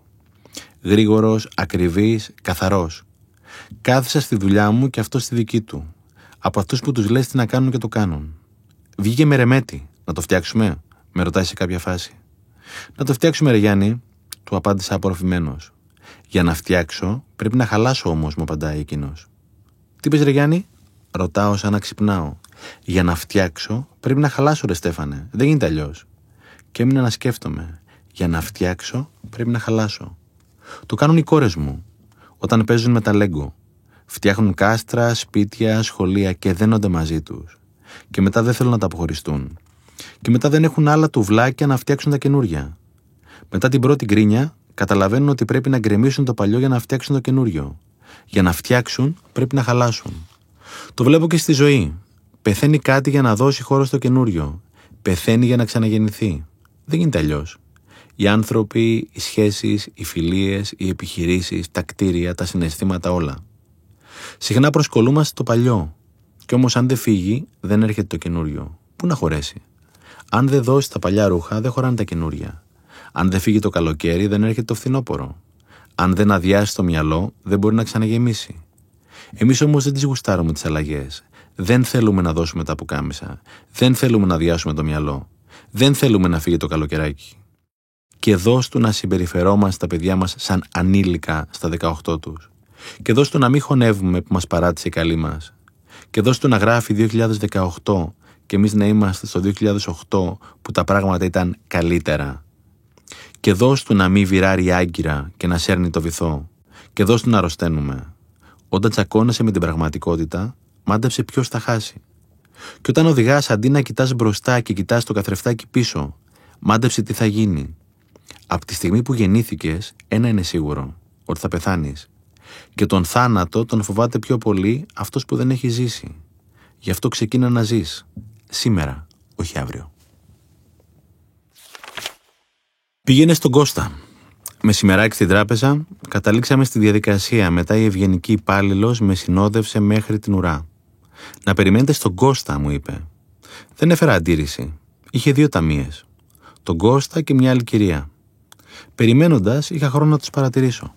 Σύντομα κατάλαβα γιατί με έστειλε στον Κώστα. Νέο παιδί στα 30. Φορούσε ένα φρεσκοσιδερωμένο μοβ πουκάμισο. Μαλλιά ζελέ, καλοχτενισμένα και μοντέρνα. Ο κουκάλινος σκελετός πήγαινε με τα μάτια του. Καθόταν στην καρέκλα ευθυτενής και χαμογελαστός. Γρήγορος στη δουλειά του και αποτελεσματικός. Κάτι είχε να πει με κάθε πελάτη. Μαζί με το καλαμπούρι γινόταν και δουλειά. Το χαμόγελο είχε χαρακτή μόνιμα στο πρόσωπό του, σαν τατουάζ. Το πουκάμισό του λες και έγραφε. Η απάντηση είναι ναι. Τώρα πες μου τι θέλεις. Συνέχισα να τον παρατηρώ. Ήρθε η σειρά μιας κυρίας με το παιδάκι της, εξάχρονο. Περίμενα να δω αν θα του μιλούσε. Λες και με άκουσε. Τι κάνεις, μεγάλε, και του κόλλησε πέντε με τα μάτια. Ο πιτσυρικά χαμογέλασε και κοίταξε τη μαμά του με καμάρι, λες και ψήλωσε μονομιάς. Η άλλη ταμεία είχε την ίδια ηλικία. Φαίνονταν όμως μεγαλύτερη. Γυαλά και στρογγυλά, λίγο παπουδίστηκα. Η μπλούζα ελαφρώς τσαλακωμένη, θα την έλεγες και μπαγιάτικη. Ανεπαίσθητη καμπουρίτσα, κατηφής. Εάν τους έβαζες δίπλα-δίπλα, σου θύμιζαν την ιστορία του Ευτύχη και της κυρίας Δυστυχίας που διάβαζα παλιά στις κόρες μου. Δεν ήταν κακή στη δουλειά της. Πώς να το πω όμως, εάν ήσουν μαγνήτης, στον Κώστα θα πήγαινες. Ήρθε η σειρά μου. Του έδωσα τα χαρτιά και του εξήγησα. Δεν χρειάστηκε πολύ. Το πιάσε με τη μία. Σε δύο λεπτά μου έδωσε ένα χαρτί και μου ζήτησε να υπογράψω. Έτοιμος, τον ρώτησα. Μη βιάζεσαι, μου χαμογέλασε. Πρώτη φορά με έβλεπε. Στα επόμενα δύο λεπτά μου έδωσε και τα υπόλοιπα χαρτιά. Τώρα είσαι έτοιμος, μου χαμογέλασε διάπλατα και καλωσόρισε τον επόμενο πελάτη. Ο Κώστας και οι άλλοι ταμεία παίρνουν τον ίδιο μισθό. Δουλεύουν στην ίδια τράπεζα. Έχουν το ίδιο αφεντικό. Ζουν στην ίδια χώρα. Ο Κώστας όμως έχει βρει το λόγο να ξυπνάει και να κοιμάται με χαμόγελο. Απόλαυση να δουλεύεις με ανθρώπους σαν τον Κώστα. Πιο μεγάλη απόλαυση όμως να είσαι ο Κώστας. Και αυτό θα περάσει. Κολλητός δεν είναι αυτός που βλέπεις κάθε μέρα. Κολλητός είναι αυτός με τον οποίο όποτε και αν βρεθεί σε συνδέει κάτι πολύ βαθύ. Τέτοιος φίλος είναι ο Μιχάλης. Η τρίτη πρωί είναι θεσμός. 6 και 45 το πρωί είναι η συνάντησή μας, λίγο πριν την Ανατολή. Μετά το ακαδημαϊκό πεντάλεπτο ξεκινάμε το τρέξιμο. Κρατάει 35 λεπτά μετρημένα. Προπονείται και η γλώσσα, γιατί και αυτή δεν σταματάει καθόλου. Στα 5 λεπτά η ψυχοθεραπεία έχει ήδη πάει βαθιά. Πανηγυρίζουμε κάθε μικρή νίκη γιατί ξέρουμε πια πως τα μικρά είναι τα μεγάλα. Ο Μιχάλης είναι ένας ακέραιος άνθρωπος, επαγγελματίας και οικογενειάρχης, αρκετά αυστηρός με τον εαυτό του για τα δικά μου δεδομένα. Το φτού μου που εξτόμησε ήταν η σημερινή αφορμή για πανηγύρι. Το τρέξιμο τελειώνει παραδοσιακά με βουτιά. Σήμερα ο Μιχάλης βιαζόταν, βούτυξα μόνος μου. Απομακρύνθηκα κολυμπώντας από την παραλία και στο γνωστό σημείο έκανα αναστροφή για να απολαύσω το θέαμα. Έβλεπα τις πολυκατοικίες και την ακτογραμμή από μακριά. Αυτή η φωτογραφία δεν έχει αλλάξει ούτε χιλιοστό τα τελευταία δέκα χρόνια που κολυμπάω εδώ. Δεν τη χορταίνω. Και ας την έχω δει άπειρες φορές. Κάποιες φορές χειμώνα, κάποιες καλοκαίρι, άλλες με βροχή, ακόμη και με χιόνια. Πριν δέκα χρόνια η προηγούμενη εταιρεία μου έσκιζε και κολυμπούσα για να το πανηγυρίσω. Πριν πέντε χρόνια είχα τις πρώτες μεγάλες δυσκολίες και κολυμπούσα για να αδειάσω το μυαλό μου. Πριν δύο χρόνια η φωτογραφία ήταν πάλι εκεί, μόνο που είχε ένα κενό. Έλειπε η εταιρεία μου. Όλα αυτά σαν χθες. Ο χρόνος περνάει γρήγορα. Το τώρα συχνά φαντάζει βουνό ανυπέρβλητο. τσουνάμι κάποιες στενοχώριες. Λες και δεν βγαίνει. Κι όμως, μετά από ένα-δύο χρόνια θα χαμογελάζει με αυτό που έγινε, όσο δύσκολο κι αν ήταν τότε. Για κάποιο λόγο ήρθε, για κάποιο λόγο έφυγε, κάποιο μάθημα άφησε. Ο Βασιλιάς λοιπόν ζήτησε από τον σοφό να μοιραστεί μαζί του τη μεγαλύτερη σοφία του. Θα σου δώσω το μισό μου βασίλειο αν χρειαστεί, του είπε. Ο σοφός αρνήθηκε την προσφορά, αλλά έδωσε ένα δώρο στο Βασιλιά, ένα δαχτυλίδι. Κάθε πρωί, Βασιλιά μου, θα ανοίγεις το δαχτυλίδι και θα διαβάζεις την επιγραφή. Μετά θα την ξαναβάζεις στη θέση της. Συμφώνησε ο Βασιλιάς. Το επόμενο πρωί δεν κρατιόταν. Άνοιξε με ανυπομονησία το δαχτυλίδι και διάβασε την επιγραφή. Και αυτό θα περάσει. Η Μίγα και η Μέλισσα. Έχουν περάσει πάνω από 15 χρόνια. Την ιστορία όμως δεν την ξεχάσω ποτέ. Την άκουσα σε ένα σεμινάριο. Πρέπει να την έχω πει άπειρες φορές. Ο εισηγητής πήρε βαθιά ανάσα. Άλλαξε η έκφραση του προσώπου του. Λες και θα μοιραζόταν το μυστικό της ζωής του. Και το μοιράστηκε. Έμελε να γίνει και το δικό μας μυστικό, που θα το μοιραζόμασταν κι εμείς. Σε ένα παράθυρο, λέει, τοποθετήσει ένα άδειο μπουκάλι, παράλληλα με το έδαφος, ακουμπώντας τον πάτο του στο τζάμι. Από το τζάμι μπαίνει φως. Βάζεις μέσα στο μπουκάλι μια μέλισσα. Η μέλισσα είναι ένα έξυπνο έντομο, μας λέει ο τύπος, κουνώντας τα δάχτυλά του με το γνωστό αμερικάνικο τρόπο για να εννοήσει τα εισαγωγικά. Η μέλισσα έχει κανόνες για τα πάντα. Δυστυχώς αμετακίνητους. Ξέρει ότι η έξοδος είναι στο φως. Είναι κάθετη σε αυτό. Η μέλισσα θα πηγαίνει συνέχεια στο φως. Άρα και στον πάτο. Δεν θα βγει ποτέ. Σε λίγη ώρα θα έχει πεθάνει. Τώρα βάζεις, λέει, μια μίγα. Η μίγα είναι ένα χαζό έντομο, πάλι με δαχτυλάκια. Η μίγα όμως δεν έχει κανόνες. Ξέρει ότι δεν ξέρει. Γι' αυτό και ψάχνει για να βρει. Η μίγα θα πάει πάνω και κάτω και αριστερά και δεξιά. Στο τέλος θα βγει. Θα ζήσει. Ποτέ στη ζωή να μην είστε μέλισσες, μας είπε. Και να αποφεύγετε τις μέλισσες. Να είστε πάντα μύγες. Να ξέρετε ότι δεν ξέρετε. Και να ψάχνετε για να βρείτε. Βλέπω ανθρώπους κλεισμένους σε κουτάκια, σαν κάτι παλιά βαριά σιδερένια χρηματοκιβώτια. Έχουν βάλει και συνδυασμό και έχουν κλειδωθεί μέσα. Κάπου στην πορεία ξέχασαν και τον κωδικό και μετά ξέχασαν ότι είναι κλεισμένοι μέσα, γιατί το κουτί έμελε να γίνει ο κόσμος τους. Τους μιλάς και δεν ακούν. Τους δείχνεις την έξοδο και δεν τη βλέπουν. Έγιναν μέλισσες. Το πρόβλημα δεν είναι αυτά που δεν ξέρεις. Το πρόβλημα είναι αυτά που νομίζεις ότι ξέρεις. Και όσο πιο πολλά νομίζεις ότι ξέρεις, τόσο πιο πολύ κλείνεσαι. Σαν την πύρα και τον αφρό. Όσο πιο πολύ ο αφρός, τόσο λιγότερη μπύρα. Τελείωσες με το σχολείο, όχι με τη γνώση. Να μαθαίνεις μέχρι την τελευταία σου μέρα. Να αφήνεις τη γνώση να μπαίνει και να σε λούζει με φως και ζεστασιά. Σαν τον πρωινό τον ήλιο. Να σε πλημμυρίζει ζωή. Να μην περνάνε απλά οι μέρες σου. Να μαθαίνεις από αυτές. Να μην ρωτάς τι έχω να κερδίσω. Να ρωτάς τι έχω να μάθω. Μια τέτοια ζωή αξίζει να ζεις. Εν είδα ότι ουδέν είδα. Το μεγαλύτερο μυαλό που πέρασε ποτέ ήταν μίγα. Αυτός ήξερε ότι δεν ήξερε. Ο Ζητιάνος. Την πρώτη φορά που τον είδα να πλησιάζει στο αμάξι μου, τον απέφυγα διακριτικά, ως ήθιστες σε αυτές τις περιπτώσεις. Όταν είδε ότι δεν είχε ελπίδες, προχώρησε στο επόμενο αυτοκίνητο. Κρυφοκοίταξε από το καθρεφτάκι, να δω αν θα το δώσει ο επόμενος. Μετά άναψε το φανάρι. Στην επόμενη συνάντησή μας τον παρατήρησα. Το νεανικό σκουφί, αυτό που με τίποτα δεν θα περίμενε σε έναν εβδομηντάρι, το αξίριστο λουκ, τα λαμπερά μάτια και ένα δόντι να λείπει εκεί μπροστά, έφτιαχναν μια ξεχωριστή εικόνα. Άρχισα να το συμπαθώ. Όταν τα μάτια μας συναντήθηκαν, λες και διάβασε την απροθυμία μου να του δώσω λεφτά και προχώρησε παρακάτω. Μου έδειξε όμως ότι με θυμόταν. Στο τρίτο μας ραντεβού ήμουν πιο τυχερός. Είχα στη θέση του συνοδηγού μισή άθικτη πίτσα από την προηγούμενη βραδιά. Την είχα μαζί μου για μια τέτοια περίπτωση. Με το που άνοιξε το παράθυρο, ο φίλος μου λες και τη μυρίστηκε. Του έδωσα το κλειστό κουτί και αυτό ήταν. Τα μάτια του φωτίστηκαν ακαριέα. Το χαμόγελό του αγκάλιασε διάπλατα όλο το πρόσωπο, μαζί και το δικό μου. Τα γένια του διπλώθηκαν και πύκνωσαν, και αυτά γύρω από το χαμόγελό του, και ο φίλος μεταμορφώθηκε, λες και η μηχανή του χρόνου τον είχε πάει 30 χρόνια πιο πίσω. Μαζί του και μένα. Κάτι σαν τη λάμψη που βλέπεις στις ταινίες όταν συμβαίνει κάτι μαγικό. Αλλά εδώ δεν ήταν εφέ. Διαπέρασε το χέρι μου, το σώμα μου, την ίδια μου την ψυχή. Στην επόμενη συνάντησή μας, ο διακριτικός επέτης δεν είχε αυξημένες προσδοκίες και αυτό μου άρεσε. Μου χαμογέλασε από μακριά. Γλυκά, αλλά ισότιμα. Τότε θυμήθηκα τις μπανάνες που είχα δίπλα μου. Του έγνεψα. Ήρθε γρήγορα. Του πρόσφερα μία με αγάπη. Μου χαμογέλασε διάπλατα με το γνωστό πλέον εφηβικό του στυλ. Λες και με ευχαριστούσε αυτή τη φορά που άρχισα να προσέχω και το διατροφολόγιο του. Τώρα πια είμαστε φιλαράκια. Όταν πλησιάζω στο φανάρι της Βάρης, τον αναζητώ. Όταν έχω κάτι φαγόσιμο, του δίνω. Όταν έχω ψηλά, πάλι του δίνω.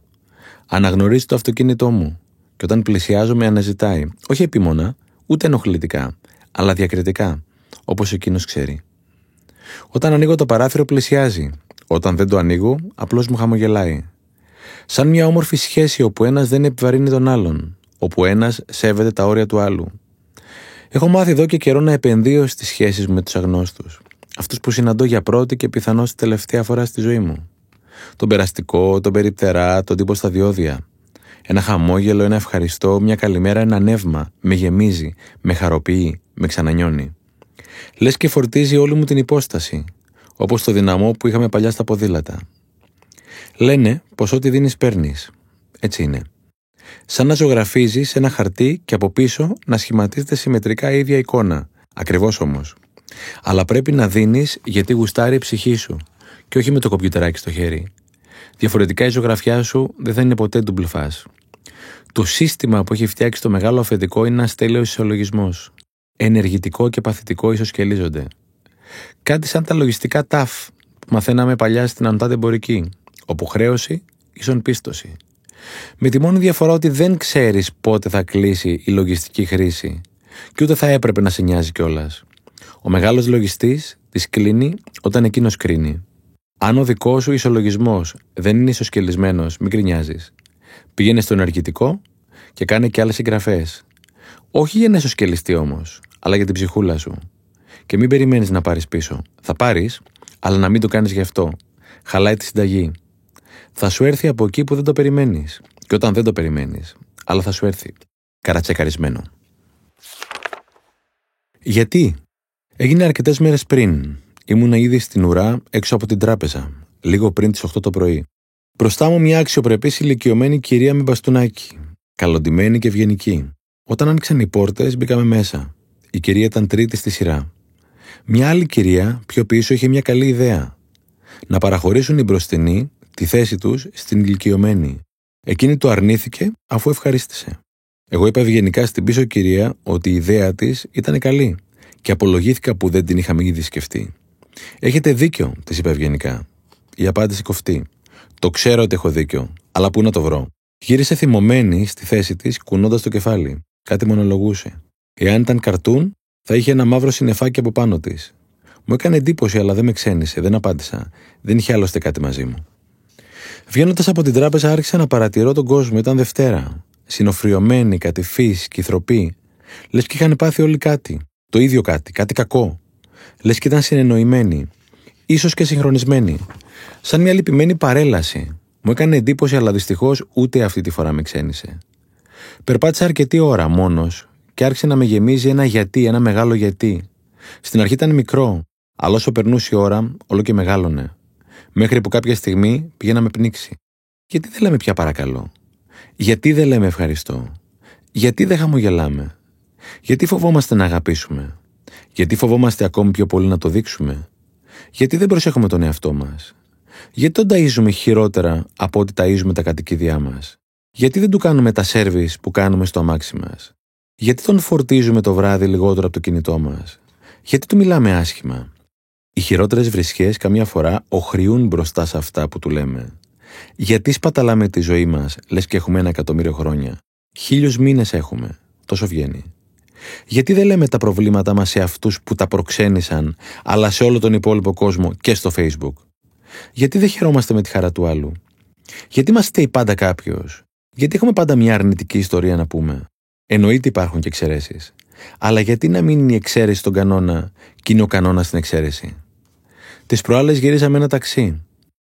Λίγο πριν από το σπίτι μου υπάρχει μια διασταύρωση χωρίς stop. Λέω στον ταξιτζή. Πρόσεξε, γιατί καμιά φορά εκεί τρέχουν. Κάνουν και τίποτε άλλο, μου απαντάει. Τον καληνύχτησα. Χέσε μας ρε φιλαράκι. Οδός Παραδείσου. Είμαστε με τα κορίτσια μου για διακοπές, εδώ και μια εβδομάδα στη Σύφνο. Χθες αφού τελειώσαμε μια μεγάλη μέρα, περιέργως στην ώρα μας, είπαμε να γεμίσουμε το μαγικό βράδυ με μια ξεχωριστή ρομαντζάδα στην αμμουδιά εδώ στο βαθύ. Πρώτη κίνηση. Άφησα το κινητό στο ξενοδοχείο για να το ζήσουμε. Δεύτερη κίνηση. Τους είπα να βάλουν τις αγιονάρες τους για να μπορέσουμε να περπατήσουμε στην ακροθαλασσιά. Τρίτη κίνηση ματ. Πήρα μαζί τις ζακετούλες τους, γιατί πια ξέρω να προβλέπω την κρίνια, όπως ο έμπειρος καπετάνιος στο ξαφνικό μπουρίνι. Κατεβήκαμε στην παραλία και αρχίσαμε να περπατάμε. Η βραδιά ήταν όντως μαγική, από αυτές που έχεις την αίσθηση ότι μόνο στην Ελλάδα μπορείς να ζήσεις. Ξαστεριά και μπουνάτσα. Το κύμα έσκαγε στην ακροθαλασσιά, ίσα για να σου χαρίζει τη διακριτική του μελωδία. Τα ταβερνάκια στην παραλία φάνταζαν από μακριά σαν πηγολαμπίδες που αντανακλούσαν πάνω στην ήρεμη θάλασσα. Η κόρη μου και εγώ περπατούσαμε στη σειρά ο ένας πίσω από τον άλλον, λες και ήμασταν οι μάγοι με τα δώρα. Σε τέλεια συστοιχεία, ακριβώς εκεί που η θάλασσα βρέχει την άμμο, αλλά όχι τα πόδια. Μόλις ερχόταν κάποιο οριακά μεγαλύτερο κύμα, το θέαμα ήταν για γέλια. Μας έβλεπες και τους τρεις σε τέλειο συγχρονισμό να πεταγόμαστε ένα βήμα πιο πίσω για να μην βραχούμε. Σύντομα, η μικρή μου κόρη ξεθάρεψε και άρχισε να περπατάει μέσα στο νερό, μέχρι τους αστραγάλους. Εκεί υποκλήθηκα στη σοφία της φύσης, πόσο διαφορετικοί είμαστε ένας από τον άλλον. Το ένα μου παιδί, το παιδί των κανόνων, δεν βράχει καθόλου, ούτε σταγόνα. Το άλλο μου παιδί, που παθαίνει αλλεργία και μόνο στο άκουσμά τους, όλο και βάθαινε, όλο και τη μαζεύαμε. Η μία μέσα και η άλλη έξω λοιπόν. Συνεχίσαμε να περπατάμε και να προσπερνάμε παρέες από ομπρέλες κατά μήκος της παραλίας. Κάποιες πιο κυριλέ και μίνιμαλ, λες και ήταν άνθρωποι, καλοντημένοι, που έπιναν τα κοκτέιλ και απολάμβαναν το πουρο τους σε κάποιο επώνυμο εστιατόριο. Με λινά παντελόνια και το χέρι σε τσέπη. Κάποιες πιο τροπικές, πιο ροκ, σαν ήταν εναλλακτικοί τυπάδες, πιο χήμα και πιο μάγκες. Αντικομφορμιστές, από αυτούς που βλέπουν τους πρώτους και βγάζουν σπηριά. Κι όμως το σύνολο ήταν υπέροχο. Όπως και στη ζωή, σε τέλεια αρμονία, αρκεί η αρμονία να ξεκινάει από τα μάτια σου. Αφού τέλειωσαν οι ομπρέλες και οι μικρές άρχισαν να κουράζονται, έπεσε η πρώτη γκρίνια. Εκεί όμως άρχισε η μαγεία. Εκεί αραίωναν τα φώτα και πύκνωναν τα αστέρια. Ελάχιστα ευλογημένα σπιτάκια ξεπρόβαλαν στο πίσω μέρος της παραλίας. Ένα από αυτά, το πιο μικρό, αλλά και το πιο κουκλίστικο, είχε μια φωτεινή επιγραφή. Πλησιάσαμε. Ήταν ένας αριθμός. 70 έλεγε πάνω. Λες και ήταν αριθμημένο σαν να περπάταγες κάπου στην Κυψέλη. Ανεξήγητο, κι όμως ταιριαστό. Σαν να βγήκε από κάποιο τραγούδι του Μάνου, ή σαν να εξυπηρετούσε κάποιο σκηνικό ταινίας και είχε στηθεί μόνο γι' αυτό. Τρεις ήσυχες κυρίες ήταν καθισμένε στο βεραντάκι τους, που εφάπτονταν στην παραλία και απολάμβαναν. Σκέφτηκα πολύ για να τις διακόψω, αλλά δεν κρατήθηκα. Έχετε το πιο όμορφο σπίτι στον κόσμο, τους είπα, και εκείνες μου χαμογέλασαν. Συνεχίσαμε τη βόλτα. Ένα ζευγαράκι παρακάτω έκανε βραδινό μπάνιο. Κάποιοι πιτσιρικάδες κυνηγούνταν πάνω στην ακροθαλασσιά. Λίγο πιο κάτω, λιγοστές παρέες ξένων τουριστών απολάμβαναν το μαγικό δείπνο στα τελευταία ταβερνάκια στην άκρη της παραλίας. Απολάμβαναν την ιεροτελεστία με σεβασμό και μέθεξη, όπως θα άρμοζε σε αρχαίο ναό. Όλοι μιλούσαν σιγά. Όλοι ήμασταν εναρμονισμένοι σε αυτό το μοναδικό τοπίο. Συνεχίσαμε να περπατάμε λέγοντας ιστορίες κάτω από τα εκατομμύρια αστέρια. Αυτές τις ιστορίες που θυμάμαι από μικρός να μεταξιδεύουν σε μαγικούς κόσμους όπου κάποιες στιγμές κρατούσαμε και την αναπνοή μας για να μην χάσουμε ούτε ένα κόμμα. Παρέα μας, πάντα η μοναδική μυρωδία της θάλασσας, που μας μεθούσε, το ίδιο και ο απαλός παφλασμός του κύματος. Αποκορύφωμα της απόλαυσης κάποια προβατάκια που ξενυχτούσαν και τα άκουγες να βελάζουν αγαθά λίγο πιο μακριά. Σταματήσαμε στις κυριλαίο μπρέλες και ζητήσαμε από το ξενοδοχείο να μας φτιάξει τα αγαπημένα κοκτέιλ των κοριτσιών χωρίς αλκοόλ. Πήρα κι εγώ το δικό μου ποτό και στριμωχτήκαμε και οι τρεις μας σε δύο ξαπλώστρες. Άλλο που δεν θέλαμε. Οι ιστορίες συνέχισαν, μαζί τους και τα απόκρυφα σχέδια και οι εκμυστηρεύσεις. Ήταν από τις βραδιές που δεν θες να τελειώσουν, που ξέρεις ότι δεν θα ξεχάσεις ποτέ. Από αυτές που δεν θα σε χαλούσε να κλείσουν και τη ζωή σου κάπως έτσι, χωρίς καμία υπερβολή. Στο τέλος γυρίσαμε στο δωμάτιο κουρασμένοι αλλά και πλήρη, ευτυχισμένοι. Διαβάσαμε το βιβλίο με την ιστορία του Βασιλιά και του Μάγου και μας πήρε ο ύπνος και τους τρεις, σχεδόν ταυτόχρονα. Ήταν μια βραδιά σαν από όνειρο, από τον παράδεισο. Λες και βγήκε από εκείνο το μαγικό σπιτάκι, με τον αριθμό 70. Κλείσε την τηλεόραση. Πάντα ήμουν τυχερός. Ήταν 2001 όταν μετακόμισα σε ένα όμορφο διαμέρισμα στη Βουλιαγμένη. Θέα θάλασσα, ησυχία. Το μέρος που χρειαζόμουν για να ανανεωθώ και να εμπνευστώ. Είχε λήξει η συνδρομή της τηλεόρασης. Είχε έρθει η ώρα να την ανανεώσω. Κάτι όμως μέσα μου έλεγε να μην το κάνω. Και το άκουσα. Για πρώτη φορά στη ζωή μου ήμουν μόνος χωρίς τηλεόραση. Χωρίς το μόνιμο ψυχαναγκαστικό συγκάτοικο που σου κατσικώνεται χωρίς να σε ρωτήσει. Για πρώτη φορά στη ζωή μου αποχωρίστηκα το κοντρόλ. Πρώτο πράγμα το πρωί και τελευταίο το βράδυ. Το κεφάλι μου ησύχασε. Βρήκα τις λύσεις. Ήταν όλες μέσα μου. Μέχρι τότε μου χτυπούσαν οι έρημες στην πόρτα. Πού να ακούσω; Όλα έπαιζαν στη διαπασόν. Θυμήθηκα τι σημαίνει να έχω ελεύθερο χρόνο. Πρώτη φορά μετά το δημοτικό. Τους ακούς να γκρινιάζουν ότι δεν έχουν χρόνο. Ψέματα είναι.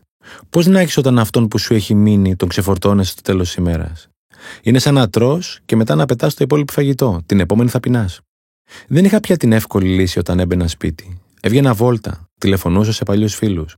Καθόμουν παρέα με τις σκέψεις μου, με ή χωρίς μολύβι και χαρτί. Ήμουν ξανά ο πρωταγωνιστής της ζωής μου. Ο μέσος Έλληνας βλέπει τηλεόραση 4 ώρες την ημέρα. Το χειρότερο όμως είναι ότι νομίζει ότι είναι δωρεάν. Η ακατάσχετη τηλεόραση σου στοιχίζει εκατομμύρια. Σου στοιχίζει τα όνειρά σου, τα σχέδιά σου, την έμπνευσή σου, την ίδια σου τη ζωή. Μια μέρα θα ξυπνήσεις τα 80 σου και θα αναρωτιέσαι πού πήγε. Τη χάρισες και δεν το κατάλαβες. Και τώρα την αναζητάς. Μετά την απομάκρυνση από το ταμείο όμως ουδέν λάθος αναγνωρίζεται. Από τότε που κατήργησα την τηλεόραση μέχρι σήμερα έχω κερδίσει πάνω από 10.000 ώρες. Αν τις κάνω εργάσιμες μέρες, πρέπει να έχω εξοικονομήσει πάνω από 1.500 αποδάφτε. Σαν να λέμε 6 ολόκληρα χρόνια. 6 χρόνια ατόφιο χρυσάφι. Εάν το δικό μου σου φαίνεται ακραίο, περιόρισέ την. Μία ώρα να κόψεις την ημέρα. Θα γλιτώσεις 360 ώρες το χρόνο, δηλαδή 9 εργάσιμες εβδομάδες. Όταν οι άλλοι θα έχουν 12 μήνες, εσύ θα έχεις 14. Οι δύο μήνες δώρο για σένα και τα όνειρά σου. Πρέπει να ήταν αρχές της δεκαετίας του 80, ότι είχε έρθει η έγχρωμη τηλεόραση στην Ελλάδα. Σε ένα τοίχο στην Καλλιθέα είχα δει ένα σλόγκαν που δεν θα ξεχάσω ποτέ. Έγχρωμη τηλεόραση, ασπρόμαυρη ζωή. Πόσο μπροστά. Ποιος είσαι, η ιστορία είναι συγκινητική και αληθινή. Συνέβη στην πολιτεία του Τενεσί. Ο Μπεν δεν γνώρισε ποτέ τον πατέρα του. Μπάσταρδα τα έλεγαν εκείνη την εποχή. Γεννήθηκε το 1870, τότε που αυτό ήταν σχεδόν θανάσιμο αμάρτημα. Η κοινωνία ήταν αμήλικτη. Από τριών χρονών, όλοι τον ρωτούσαν ποιος ήταν ο πατέρας του. Εκείνος έσκυβε το κεφάλι από ντροπή. Τα άλλα παιδάκια δεν τον έπαιζαν. Οι μανάδες τα απομάκρυναν, λες και είχε λέπρα. Ο Μπεν μεγάλωνε και τα πράγματα χειροτέρευαν. Το σχολείο ήταν κόλαση. Στα διαλύματα έπαιζε μόνος. Στο κολατσιό έτρωγε χωρίς παρέα. Τα Σαββατοκύριακα όμως ήταν τα χειρότερα. Όταν πήγαινε με τη μάνα του στο μπακάλι, μικρή μεγάλη λες και ήταν συνεννοημένοι. Έκαναν την ίδια ερώτηση, σαν χοροδία. Ποιος είναι επιτέλους ο πατέρας σου; Δώσ' του και έσκυβε το κεφάλι ο Μπεν. Στην εκκλησία μπαίνε τελευταίος και έβγαινε πρώτος για να αποφύγει τις ερωτήσεις. Περπατούσε συνέχεια με σκυφτό κεφάλι. Ένιωθε ένα τίποτα. Κάποιες φορές ευχόταν να μην είχε ποτέ γεννηθεί. Ο Μπεν είχε φτάσει 12. Τότε ήρθε ένας νέος εφημέριο στην ενορία του. Ένας όμορφος άνθρωπος, φωτισμένος και τρυφερός, μοντέρνος και ανοιχτός. Άνθρωπος του Θεού. Μια κυριακή λειτουργία τελείωσε γρηγορότερα και ο Μπεν δεν πρόλαβε να φύγει. Ο εφημέριο βρέθηκε κοντά του. Το ήπια στην πλάτη. Και προς έκπληξη του Μπεν, αλλά και των υπολείπων, τον ρώτησε μεγαλόφωνα. Τελικά ποιανού σε Μπεν; Κανείς δεν μίλησε. Θα άκουγες και μια καρφίτσα να πέφτει. Ο Μπεν ήταν έτοιμος να βάλει τα κλάματα. Για μια στιγμή, είπε ο εφημέριο με ενθουσιασμό, ξέρω ποιος είναι ο πατέρας σου. Ο πατέρας σου είναι ο Θεός. Γι' αυτό και είσαι τόσο ευλογημένος. Έχεις μια τεράστια κληρονομιά, παιδί μου. Να πας και να μεγαλουργήσεις, του είπε. Το αγόρι χαμογέλασε ευτυχισμένο. Τα μάτια του έτρεχαν αυτή τη φορά από χαρά. Για πρώτη φορά στη ζωή του ήταν κάποιος. Κανείς πια δεν τον ξαναρώτησε για τον πατέρα του. Για πρώτη φορά ο Μπεν ήταν περήφανος για αυτό που ήταν, πολύ περήφανος. Και όντως μεγαλούργησε. Ο Μπεν έγινε κυβερνήτης του Τενεσί και επανεξελέγει. Έμελε να μείνει στην ιστορία ως ένας από τους πιο πετυχημένους κυβερνήτες των ΗΠΑ. Ο Μπεν είχε απλώς αλλάξει ταυτότητα. Δεν ήταν πια ένα μπάσταρδο. Σε μια στιγμή έγινε γιος του Θεού. Ήταν πια αυτός που ονειρευόταν. Μια στιγμή παίρνει για να αλλάξει αυτό που είσαι. Μια στιγμή αρκεί να το θελήσεις με όλο το είναι. Μια στιγμή αρκεί να ξαναγεννηθείς. Κάποιοι από τους μεγαλύτερους που πέρασαν ποτέ είχαν περάσει μαρτυρικά παιδικά χρόνια.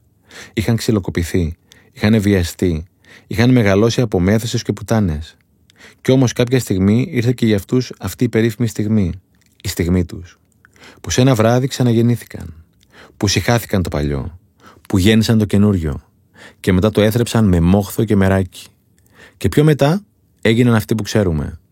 Εσύ ποιος είσαι, Μήπως είσαι η ιστορία που λες, αυτός που δεν έκανε τις σπουδές που ήθελε, Αυτός που δεν το μεγάλωσαν σωστά, αυτός που ζει στην Ελλάδα της κρίσης, αυτός που δεν του αρέσει η δουλειά που κάνει, Μήπως εσύ σκοτώνεις τα όνειρά σου, Μήπως ήρθε η δική σου στιγμή να γίνεις αυτός που ονειρεύεσαι, Μήπως ήρθε η δική σου στιγμή να ξαναγεννηθείς; Είμαι με ένα φίλο και μοιράζομαι το δικό μου όνειρο. Το μάθημα αυτογνωσίας που δημιουργώ για τα μικρά παιδιά και οραματίζομαι να μπει σε όλα τα σχολεία της χώρας μας. Ρε, με κοιτάει κάποια στιγμή με αμφιβολία. Εμείς θα αλλάξουμε τον κόσμο. Ναι, ρε Μαλακά, εμείς θα τον αλλάξουμε. Εάν δεν τον αλλάξουμε εμείς, ποιος θα τον αλλάξει; Τετράδιο θαυμάτων. Εδώ δεν μπορώ να είμαι αντικειμενικός.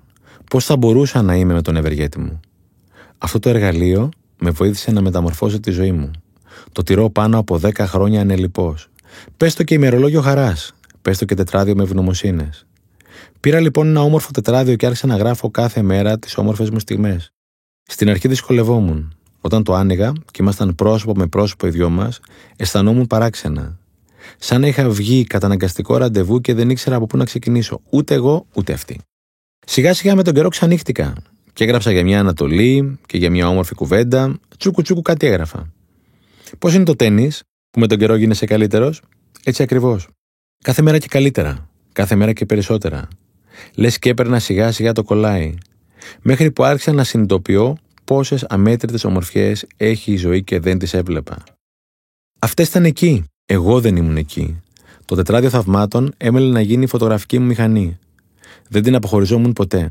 Την είχα συνέχεια μαζί μου. Φωτογράφιζα στιγμές και στο τέλος τις εμφάνιζα. Η πιο μεγάλη απόλαυση όμως ήταν όταν τις έβαζα στο άλμπουμ. Μία-μία, στο τέλος κάθε μέρας. Μαγικό. Μετά το έκανα με το δικό μου τρόπο. Έλεγα θα γράψω 20 και έγραφα 20.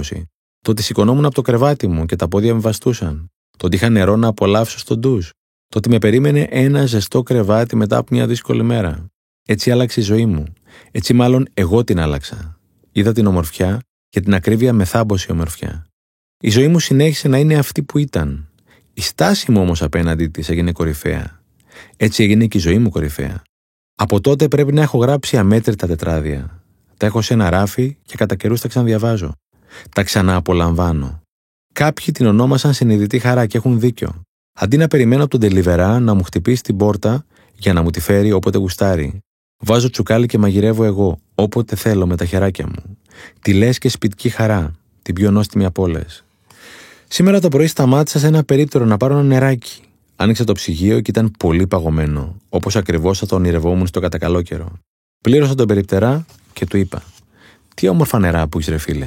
Μου έφτιαξες τη μέρα, μου απάντησε χαμογελώντας. Και εσύ τη δική μου. Κάτσε να το γράψω. Σαββατοκύριακο στο Άγιο Όρος. Δεν θα με πει υπερβολικά θρήσκο. Πιστεύω όμως στο Θεό με το δικό μου τρόπο. Κάθε χρόνο των Βαΐων, με μια παρέα φίλων εδώ και 15 χρόνια, επισκεπτόμαστε το Άγιο Όρος. Κάτι σαν έθιμο. Είναι η τήσια μας συνάντηση, αλλά και η διέξοδό μας από τα εγκόσμια για δύο μέρες για να προσκυνήσουμε και να απολαύσουμε. Μέρες πριν επισκεφτείς τη μονή, έρχεσαι σε επαφή με τον υπεύθυνο για να δηλώσεις τις επιθυμητές ημερομηνίες. Με το που φτάνεις στην Ουρανούπολη, προμηθεύεσαι έναντι χαμηλού κόστου στο διαμονητήριο για να μπει στο Αγιώρο. Το καραβάκι ή το ταχύπλο θα σε πάει στη μονή. Τα δρομολόγια εκτελούνται με ακρίβεια.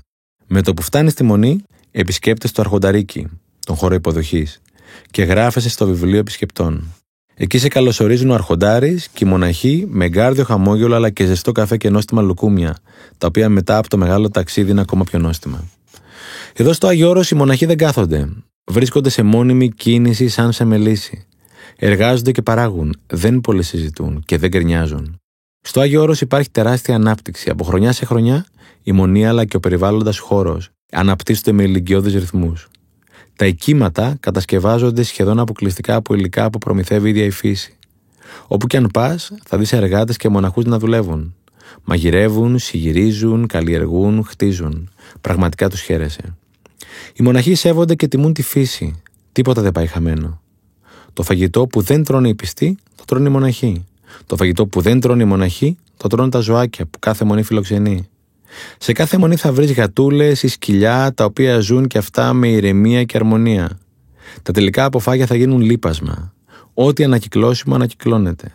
Κάποια σκουπίδια καίγονται σε ειδικό καμίνι και ο τελικός όγκος των σκουπιδιών είναι ελάχιστος. Κάτω δεν θα δεις ούτε ένα φιλαράκι. Ό,τι τρώνε οι μοναχοί και οι πιστοί καλλιεργείται σχεδόν αποκλειστικά από τη γη της μονής. Αγοράζονται μόνο αυτά τα οποία πρέπει να αγοραστούν. Οι μοναχοί καλλιεργούν τη γη με ιδιαίτερο σεβασμό και αγάπη. Το φαγητό και το σπιτικό κρασί είναι συγκλονιστικά. Η ώρα του φαγητού όμως είναι ιερή. Κανείς δεν τρώει μέχρι να μπει και ο τελευταίος μοναχός ή πιστός στη λεγόμενη τράπεζα.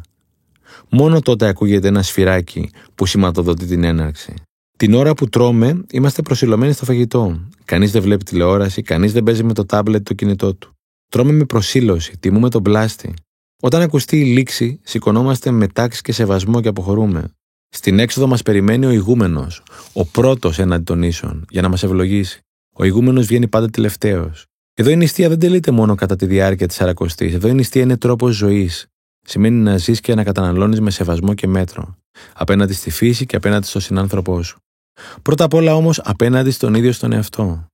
Εδώ τα πάθη δεν αφορούν μόνο τον Χριστό, αλλά όλους μας. Συμβολίζουν τις αμαρτίες μας αλλά και τις τραβές της ζωής, τις αποτυχίες.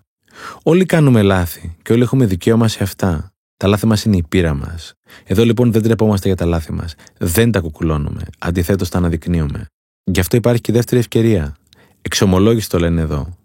Κάτι σαν να συνειδητοποιείς αυτό που έκανες και να το αναγνωρίζεις. Να το βγάζεις από μέσα σου. Να είσαι, πρώτα απ' όλα, ειλικρινής απέναντι στον ίδιο στον εαυτό. Να το μοιράζεσαι με τον σοφό. Πνευματικό τον λένε εδώ, και σου δίνει πολύτιμες συμβουλές μέσα από την καρδιά του. Και μετά σηκώνεσαι και πατάς ξανά στα πόδια σου. Δυνατός σαν να έχεις ξαναγεννηθεί. Βλέπεις τα πράγματα από άλλη σκοπιά, πιο αισιόδοξα, πιο δυνατά. Επτά φορές αν πέσεις, οκτώ να σηκωθείς, λέει ο λαός. Ανάσταση το λένε εδώ. Μια μέρα πήγα στο μαγαζάκι της Μονής να αγοράσω φυλακτά για τους φίλους μου. Στο ταμείο, αντί να δω κάποιο μοναχό, είδα τον ηγούμενο, τον αρχηγό. Αυτόν που κατά καιρούς επισκέπτονται μεγάλοι ηγέτες από τη χώρα μας αλλά και από όλο τον κόσμο. Τον ρώτησα ευγενικά γιατί βρισκόταν σε αυτό το πόστο.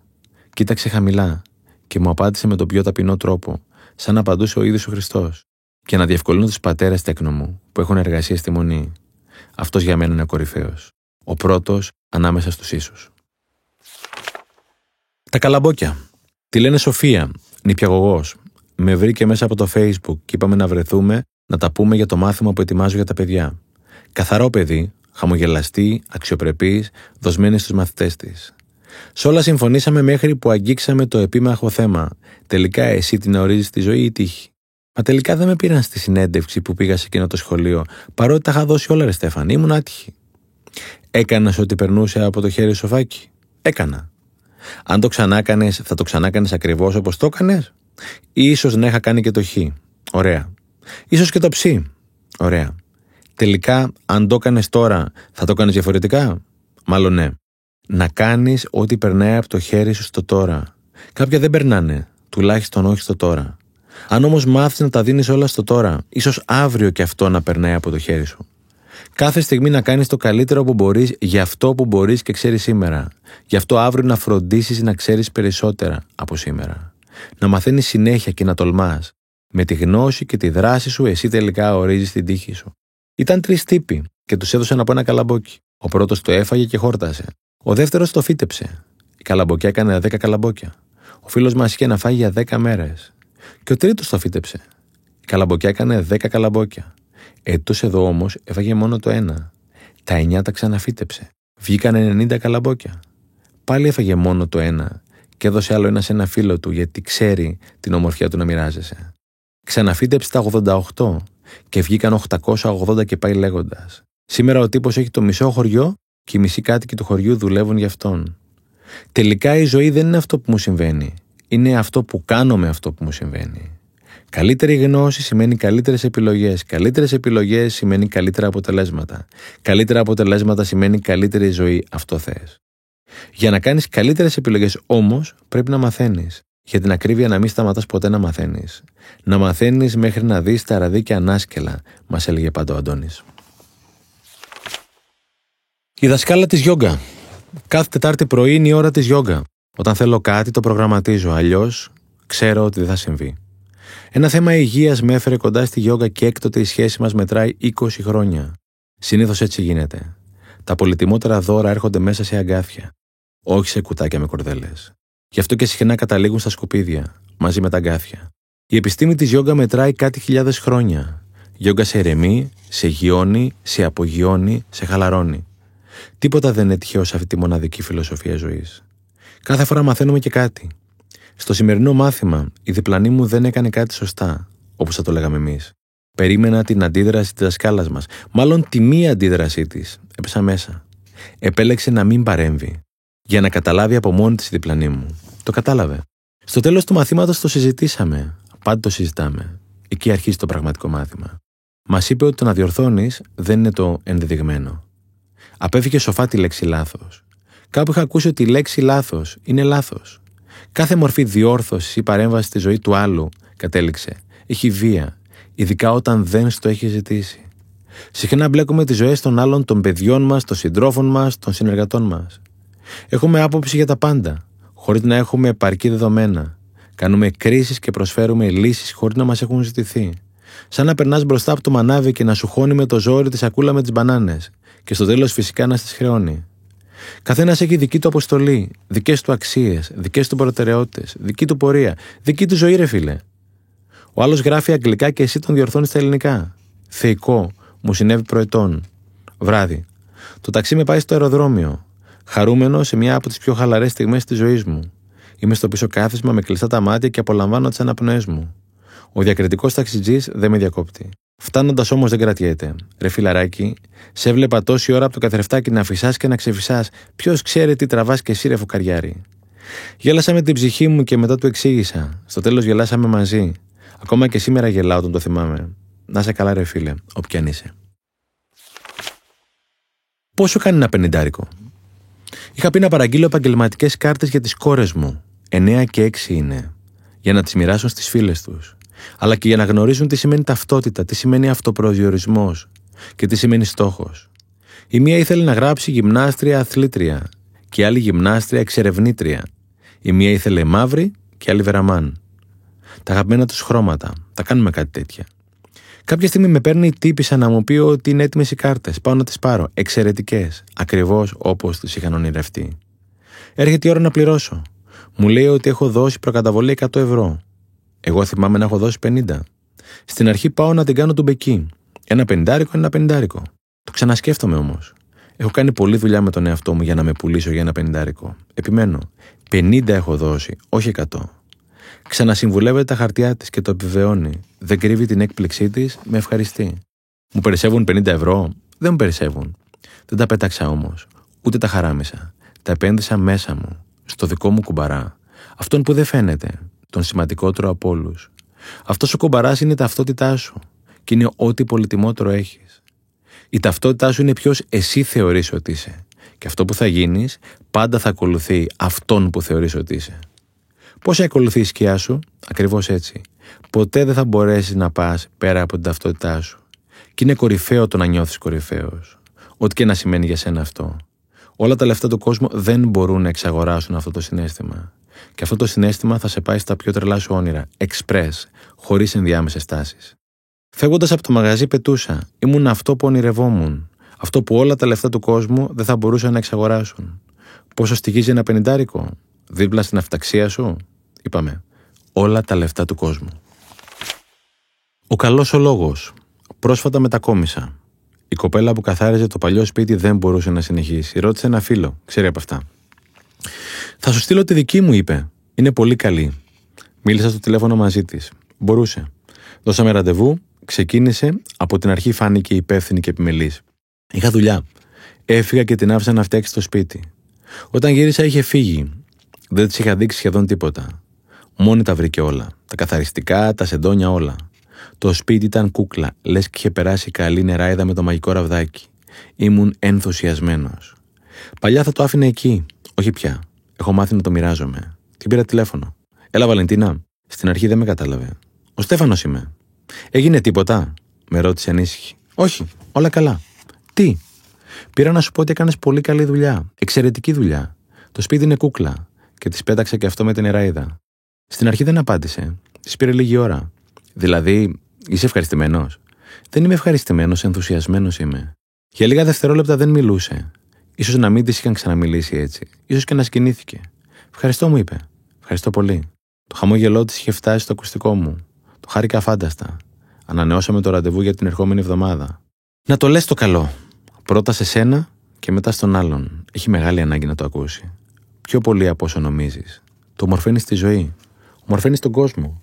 Να το έχεις εύκολο το μπράβο. Θα φέρει κι άλλα μπράβο. Η χαρά είναι για να μοιράζεται. Μόνη της στοιχιώνει. Είναι φίλος και παλιός συνάδελφος. Ξέρει από φωτογραφία. Του έδειξα μία που είχα βγάλει. Ρε Στεφ μου λέει, ωραία φωτό. Χάρηκα πολύ. Καμάρωσα, λες και ψήλωσα. Το καδράρισμα είναι πολύ ωραίο. Θα μπορούσε να το έχεις κόψει και εδώ. Thanks, ρε Νίκ. Και ακόμα καλύτερα το πρόσωπο θα μπορούσε να το έχεις τραβήξει και έτσι. Thanks, ρε Νίκ. Μου έκανε μία-δύο επισημάνει ακόμα. Thanks, ρε Νίκ. Κλείνοντας, μου είπε και ένα τελευταίο. Ρε Μαλάκα με δουλεύεις, του είπα. Δεν άφησες και τίποτα όρθιο. Έσκασα στα γέλια. Το ίδιο και αυτός. Τον άκουσα όμως. Γιατί είχε τον καλό το λόγο. Γιατί με έκανε να νιώσω σημαντικός. Να τα αγαπάς τα λεφτά. Πάντα είχα καλή σχέση με τα λεφτά. Τα πρώτα μου τα είχα βγάλει σε ηλικία 5 χρονών, όταν ο πατέρας μου με έβαζε να βάφω το πλοίο στο οποίο ήταν καπετάνιος. Τα 40 πρώτα μου δολάρια τα έβαλα στο κουμπαρά. Δεν θα ξεχάσω ποτέ το συνέστημα. Να έχεις και να ξέρεις ότι εσύ τα δούλεψες. Μεγαλώνοντας πάντα τα σεβόμουν και τα αγαπούσα. Και μάθα και τις κόρες μου τα αγαπάνε. Τα πρώτα τους λεφτά τα έβγαλαν και αυτές τα 5 τους χρόνια. Τις έπαιρνα στην προηγούμενη εταιρεία μου καμιά φορά μετά το σχολείο. Ζωγράφιζαν, πληκτρολογούσαν, τύπωναν, μοίραζαν χαρτιά, έκαναν δουλίτσες. Και έπαιρναν χαρτζελίκι. Ακόμα έχουν το ραβασάκι που πήραν από το λογιστήριο μαζί με το πρώτο τους 5 ευρώ. Λες και ψήλωσαν εκείνη τη μέρα. Στη χώρα μας υπάρχουν πολλές κακές πεπιθήσεις για τα λεφτά. Τα λεφτά είναι βρώμικα, οι πλούσιοι είναι κακοί άνθρωποι και άλλα τέτοια. Με τέτοιες προκαταλήψεις δεν πρόκειται να βγάλει λεφτά. Πες ότι τα λεφτά είναι εγκόμενα. Τι θα σου κάτσει αν τη βρίζεις. Θα πάει μάλλον και καλά θα κάνει. Τα λεφτά είναι ενέργεια, δεν είναι ούτε καλά ούτε κακά. Είναι ό,τι είσαι κι εσύ. Κάπου είχα ακούσει για το χρυσό κανόνα του 10%. Να επενδύεις το 10% του εισοδήματός σου. Να μην μπαίνει ποτέ στην τσέπη σου και να πηγαίνει κατευθείαν στην τράπεζα ή όπου αλλού έχεις επιλέξει. Να ζεις με 90 και όχι με 100. Θα μου πεις, εδώ τα 100 δεν μου φτάνουν, θα μου φτάσουν τα 90 και 200 να βγάζεις, δεν θα σου φτάσουν. Αν δεν τα επενδύεις, θα τα φας όλα. Οι έξυπνοι πρώτα επενδύουν και μετά ξοδεύουν. Διάβασα και ένα άλλο ωραίο ακόμα. Διάβασα κι άλλο ένα ωραίο. Πήρα χαρτί και μολύβι γιατί δεν το πίστεψα στην αρχή. Κάθε μήνα λοιπόν βάζει στην άκρη 100 ευρώ. Κάθε μήνα όμως. Με 6% απόδοση και τίσιο ανατοκισμό, σε 65 χρόνια θα έχεις στην άκρη ένα εκατομμύριο. Καλά διάβασες. Το χρήμα γεννάει χρήμα. Πιο γρήγορα και από τα κουνέλια. Μην γυρνιάζει για τα λεφτά. Μάθε τους κανόνες τους. Παίξε μαζί τους. Παίξε με την οικογένειά σου μονόπολη. Βάλε και τα παιδιά σου στο παιχνίδι. Χρήμα σημαίνει επιλογές. Να κάνεις αυτό που εσύ επιλέγεις. Αυτό που εσύ γουστάρεις. Κάθε χρόνο πριν τα Χριστούγεννα, οι κόρες μου πουλάνε χειροποίητε χριστουγεννιάτικες κάρτες και δίνουν κάποια από τα λεφτά στους φτωχούς. Συχνά φίλοι μου γκρινιάζουν ότι δεν είναι σωστό να δουλεύουν τα παιδιά και ότι οι κάρτες είναι ακριβές και τέτοια. Χαμογελάω. Και μετά σκέφτομαι εμένα. Εάν δεν ήταν εκείνα τα 40 δολάρια στα πέντε μου και όλα τα χαρτζηλίκια που έπαιρνα από τις δουλειές που δούλευα πιτσιρικά στα καλοκαίρια.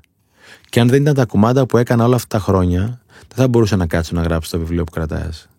Αν έχεις χαζές πεπιθήσεις για τα λεφτά, ξεφορτώσου τις χθες, όχι σήμερα. Το δώρο. Είναι φίλοι από αυτούς που κάνεις μέσα από τα παιδιά σου. Στην αρχή η σχέση ξεκινάει σαν κλαδί. Στην πορεία το κλαδί μεγαλώνει και βγάζει δικές του ρίζες. Γίνεται δέντρο, καμιά φορά ψηλότερο από το άλλο και οι γονείς των φίλων των παιδιών σου έχουν γίνει καρδιακοί σου φίλοι. Είχαμε καιρό να τα πούμε και είπαμε να βρεθούν τα παιδιά. Δικαιολογία για να συναντηθούμε εμείς. Την άκουσα ανήσυχη στο τηλέφωνο με τα επαγγελματικά της και άρχισε να μου τα εξιστορεί. Την έκοψα. Το καλό το φαγητό δεν το τρώ στο πόδι. Στρώνεις καλό τραπέζι με σουπλά για να το απολαύσεις.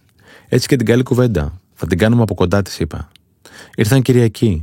Τα κορίτσια πήγαν να παίξουν και εμείς μπήκαμε στο ψητό. Η φίλη μου πολύ καλή στη δουλειά της. Δεν την έχω δει, αλλά δεν χρειάζεται. Τους καλούς τους καταλαβαίνεις από τα μικρά πράγματα. Ακόμα και από τον τρόπο που σε κοιτάνε. Η ιστορία είναι μεγάλη. Η Σούμα. Η φίλη μου δουλεύει σε μια μεγάλη εταιρεία. Η εταιρεία και το αφεντικό αναγνωρίζουν την προσφορά της. Για αδιευκρίνηστο λόγο έρχεται ανάμεσα σε εκείνη και το αφεντικό ένας ενδιάμεσος. Ο τύπος, κατά τη φίλη μου, έχει συγκεκριμένο τρόπο που λειτουργεί και δεν το λες ευέλικτο.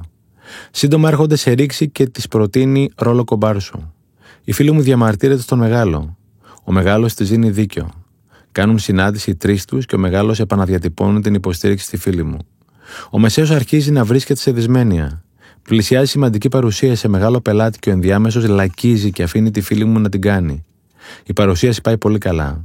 Η φίλη μου και ο σύζυγός της σκασμένοι σε όλη την κουβέντα. Η δουλειά έχει δυσκολέψει. Το ίδιο και η καθημερινότητα μου λένε. Εγώ έχω ακούσει άλλη ιστορία και αρχίζω να γελάω. Πες μου δεν το βλέπεις, της λέω. Τι να δω, με ρωτάει στενοχωρημένη. Hello, ο τύπος σου ζεσταίνει τη θέση.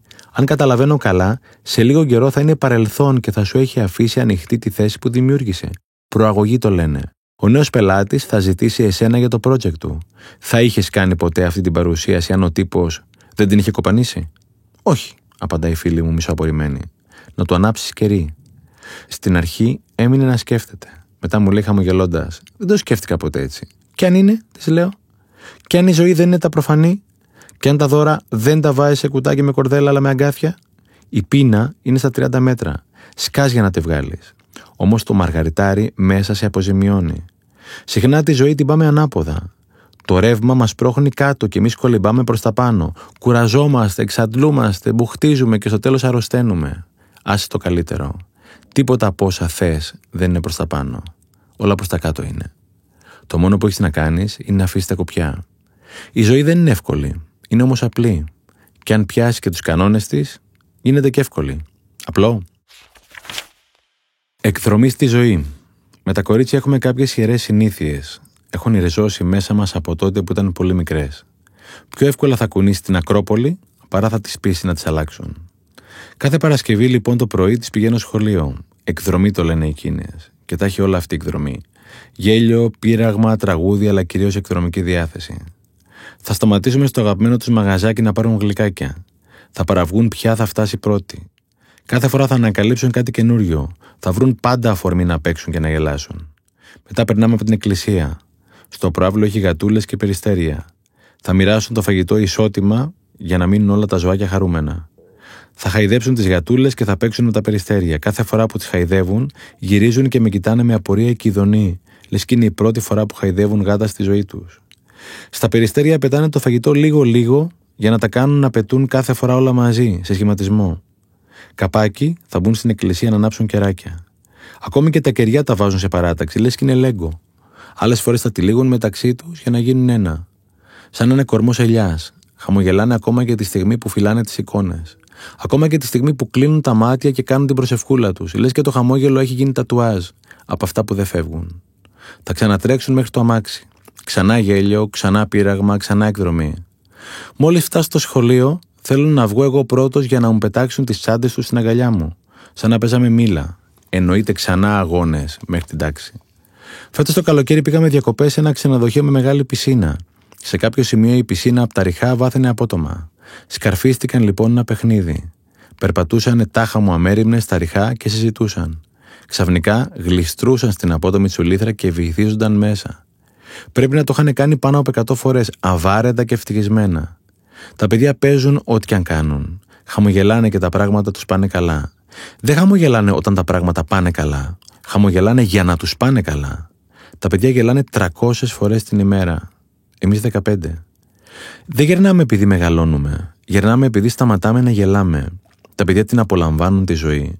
Έχουν βρει το νόημά της. Δεν ζουν απλά. Πάνε εκδρομή στη ζωή. Κάθε μέρα ακόμα και τις Δευτέρες. Το μπουκαλάκι. Πρέπει κάποια στιγμή να είχε ξεμείνει δίπλα στο κρεβάτι μου. Ήταν ένα πλαστικό μπουκαλάκι με λίγο νερό. Κάθε πρωί το έβλεπα και με έβλεπε. Το καλημέριζα και με καλημέριζε. Για κάποιο λόγο όμως δεν το έβαζα στη θέση του. Πες το και τεμπελιά. Πες το και χωρίς λόγο. Ένα πρωί αποφάσισα να το μετακινήσω. Πάλι χωρίς λόγο. Έριξα στα λουλούδια το νερό και πέταξα το μπουκαλάκι στην ανακύκλωση. Τη μέρα εκείνη δεν θα την ξεχάσω. Χωρίς υπερβολή, μια από τις πιο πετυχημένες της ζωής μου. Ό,τι τοποθέτησα, έγινε. Ό,τι στόχευσα, πραγματοποιήθηκε. Την είχα ξεκινήσει με γκολ από τα αποδητήρια. Είχα στείλει ένα δυνατό μήνυμα στον εαυτό μου, ίσως το δυνατότερο. Εγώ καθορίζω τα πράγματα και όχι τύχη. Εγώ κοινώ τα νήματα. Σύμφωνα με το δικό μου σενάριο, η ζωή είναι δική μου. Τη ζω, δεν με ζει. Το συμβάν είναι πραγματικό. Ήταν ένας διάσημος ομιλητής. Από κάτω χίλια άτομα. Σηκώνει σε κάποια φάση ένα εκατοδόλαρο με το χέρι και ρωτάει: Ποιος το θέλει; Πολλοί σήκωσαν το χέρι τους. Ξαναρωτάει: Ποιος το θέλει; Σήκωσαν και οι υπόλοιποι. Στην τρίτη ερώτηση σηκώθηκε ένας τύπος και το πήρε. Αυτό σημαίνει δράση. Όταν ρώτησε τους άλλους γιατί δεν σηκώθηκαν, καθένας είχε μια δικαιολογία. Ένας είπε ότι καθόταν μακριά. Άλλος ότι θα έπρεπε να σηκώσει τον διπλανό του. Άλλος πάλι ντρεπόταν. Ο καθένας μας έχει εξαιρετικές δικαιολογίες για να μην βγει στη δράση. Όσο πιο ευφυής δε είσαι, τόσο πιο ευφυή είναι και οι δικαιολογίες σου. Δράση είναι να φοβάσαι να βαριέσαι, αλλά να το κάνεις. Δράση είναι να πηγαίνεις κόντρα στον ίδιο στον εαυτό, όπου χρειάζεται. Δράση είναι να κάνεις το αυτονόητο, όχι με λόγια, με έργα. Δράση να κλείνεις το στόμα όταν εύκολο να το ανοίγεις. Δράση να ξυπνάς νωρίτερα για να οργανώσεις τη μέρα σου. Δράση να τα δίνεις όλα στη δουλειά σου και α μη σου δίνουν τα λεφτά που θέλεις. Δράση να φροντίζεις τον εαυτό σου. Δράση να τη ζεις τη ζωή, όχι να την κοιτάς. Για σένα, δράση ίσως είναι εκείνο το γυμναστήριο που έχεις παρκάρει ή το τηλεφώνημα στο αγαπημένο σου πρόσωπο που περιμένει εδώ και χρόνια ή εκείνο το project που παραχνιάζει εδώ και καιρός στο σιρτάρι. Όποια και αν είναι, ξεκινά από τα μικρά.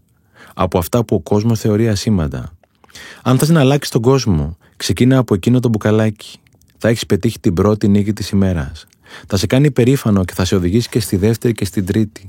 Θα σε βοηθήσει να συνειδητοποιήσει ότι τα μικρά πράγματα είναι τα μεγάλα. Αν δεν μπορείς να κάνεις τα μικρά, δεν θα μπορέσεις ποτέ να κάνεις τα μεγάλα. Αυτό το μπουκαλάκι είναι η δική σου εμψύχωση για μια καλύτερη μέρα.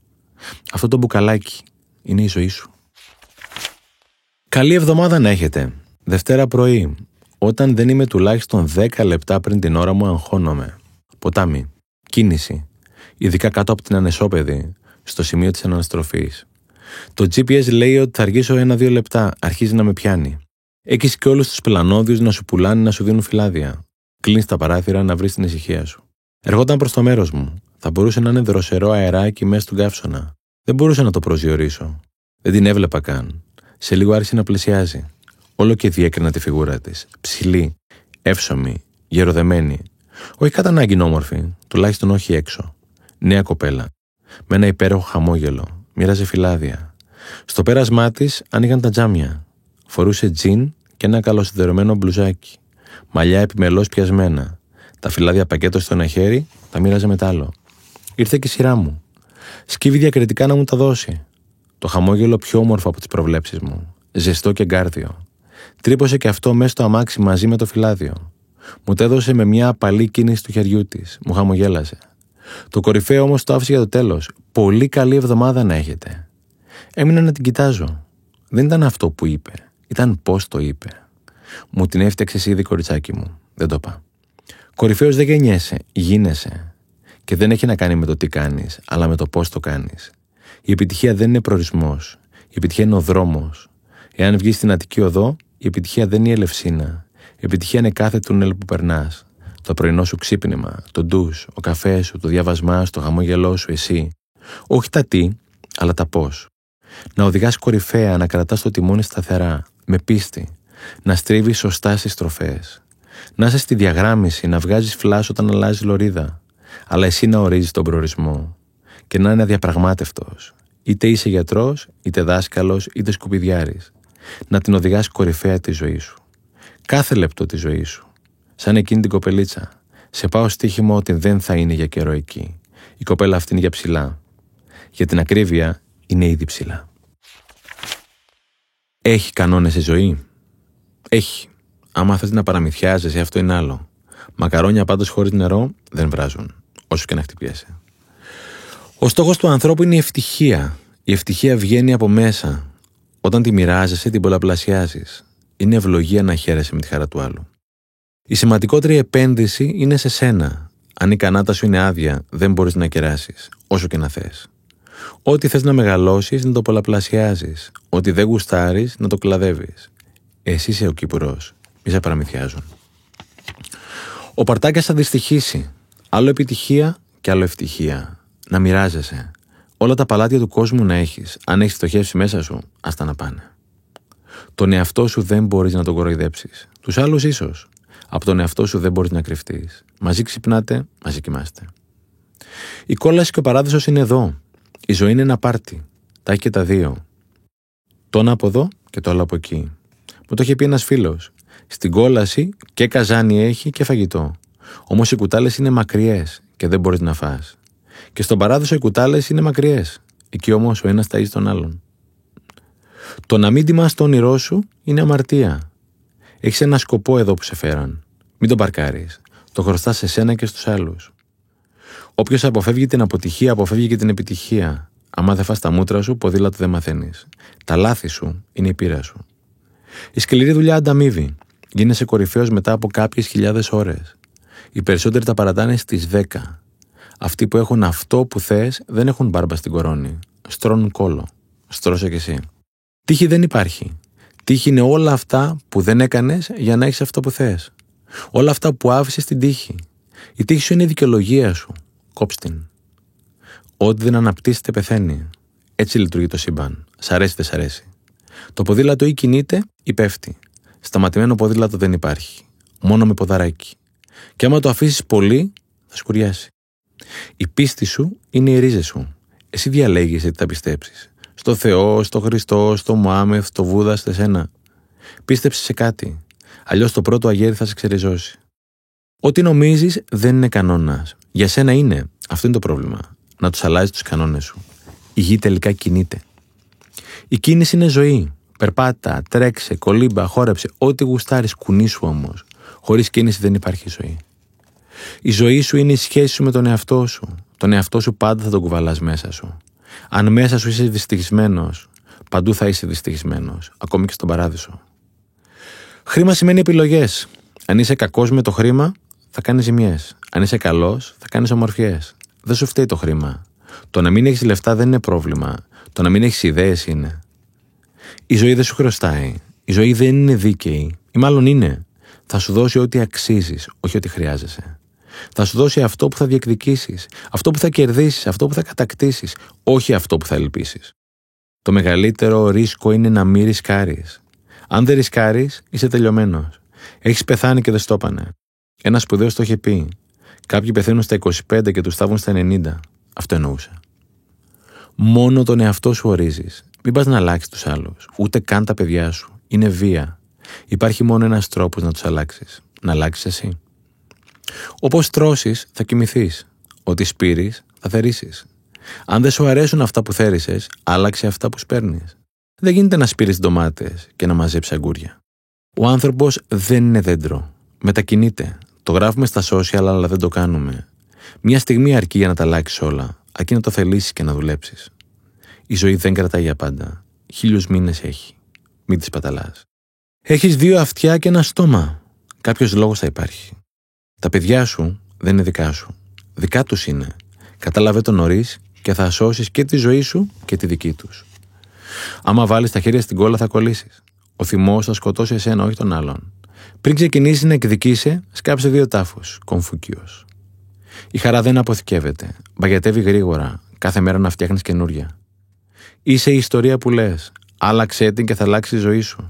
Εάν δεν γουστάρεις τη ζωή που λες, φτιάξε άλλη ιστορία. Εσύ έχεις το χαρτί, εσύ και το μολύβι. Εσύ ορίζεις την τύχη σου. Ο ίδιος άνεμος φυσάει για όλους. Σημασία έχεις πώς θα βάλεις το πανί σου. Βάλ το σωστά. Αν δεν ζητήσεις, δεν θα πάρεις. Όταν θέλεις κάτι να το ζητάς και όταν έχεις παράπονο να το λες. Αυτό που ζεις έξω είναι αυτό που ζεις μέσα. Ό,τι μέσα, έτσι και έξω. Ο ήλιος ανατέλει και δει στο κεφάλι σου. Κασατζάκης. Όσο πιο πολύ προχωράς, τόσο πιο πολλά δεν θα ξέρεις. Εν είδα ότι ουδέν είδα. Το είπε το μεγαλύτερο μυαλό που πέρασε ποτέ. Κάτι θα ήξερε. Μόνο το τώρα υπάρχει. Μόνο αυτό να ζεις. Να είσαι εκεί. Το χθες και το αύριο είναι δημιουργήματα του νου. Η ζωή δεν είναι φωτοτυπικό. Μη φωτοτυπείς τη ζωή των άλλων. Φτιάξε τη δική σου. Ό,τι δίνεις, αυτό παίρνεις. σω από αλλού. Η ζωή είναι λογιστική. Πάντα σκελίζει. Η ελευθερία είναι προσωπική σου υπόθεση. Ο άλλος ήταν φυλακισμένος στα πλούτη του και ο Μαντέλα ελεύθερος στη φυλακή του. Εσύ ο δεσμοφύλακας, εσύ και ο απελευθερωτής. Κάθε μεγάλο ταξίδι ξεκινάει με ένα βήμα. Ένα ταξίδι χιλίων χιλιόμετρων αρχίζει με ένα βήμα. Τώρα, όχι αύριο. Μόνο αγάπη υπάρχει. Το τάλιρο. Τρίτες Πέμπτες είναι οι καλύτερες μας.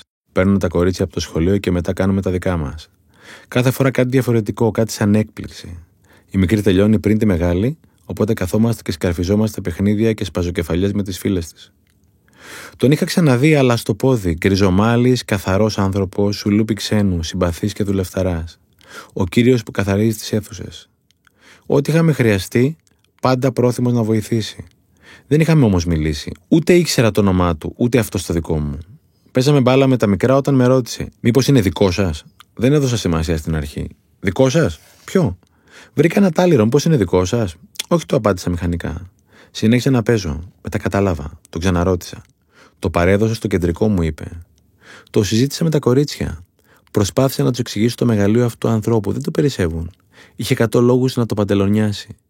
Κανείς δεν θα το μάθαινε. Κι όμως επέλεξε τον ένα για να το παραδώσει. Το κάνει για πάρτι του, για να μπορεί να κοιμάται ήσυχος, για να είναι εντάξει με τη συνείδησή του, για να κοιτάει τα παιδιά του στα μάτια. Μετά πήγα και τον βρήκα.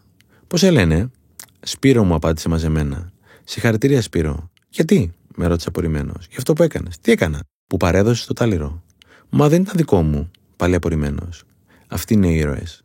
Αυτοί είναι που θα διδάξουν σε εμάς και τα παιδιά μας αξίες. Μεγάλη ιστορία το μέσα, φίλε. Πολύ μεγάλη. Το Πριόνι. Τον γνώρισα στην έκτη δημοτικού. Έμελε να είναι ο πρώτος μου μέντορας, φιλόλογος. Το σπίτι του κάπου στο Πασά Λιμάνι. Δεν έβλεπε τείχου, μόνο βιβλία. Δεν περίσευε ούτε εκατοστό τείχου. Αμέτρητα βιβλία, σαν τα πετσαρία. Πολύτιμη τα πετσαρία. Το σπίτι μύριζε βιβλία. Τα βιβλία έχουν μια πολύ ιδιαίτερη μυρωδιά, μαγική. Είναι σαν τα ξύλα. Ένα κούτσουρο καίγεται γρήγορα. Αν ενωθούν πολλά μαζί όμως, δεριεύει φωτιά. Έτσι και τα βιβλία. Για να βγάλουν τη μυρωδιά τους, πρέπει να είναι στόλος. Ξανάζησα αυτή τη μυρωδιά πρόσφατα στο γραφείο ενός φίλου μου, ατζέντη βιβλίων. Είχε χιλιάδες βιβλία. Είχα να τη μυρίσω από τότε, συγκινήθηκα. Ο φιλόλογος λοιπόν έμελε να αλλάξει όλη μου τη ζωή. Έκανα ιδιαίτερα μαζί τους την έκθεση από την έκτη δημοτικού μέχρι και την τρίτη ηλικίου. Δεν ήταν ιδιαίτερα στην έκθεση, ιδιαίτερα στη ζωή ήταν.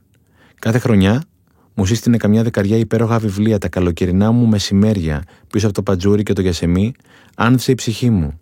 Πάντα με ένα βιβλίο αγκαλιά. Λες και είχε μέλη. Έσκυβα και το έγλυφα.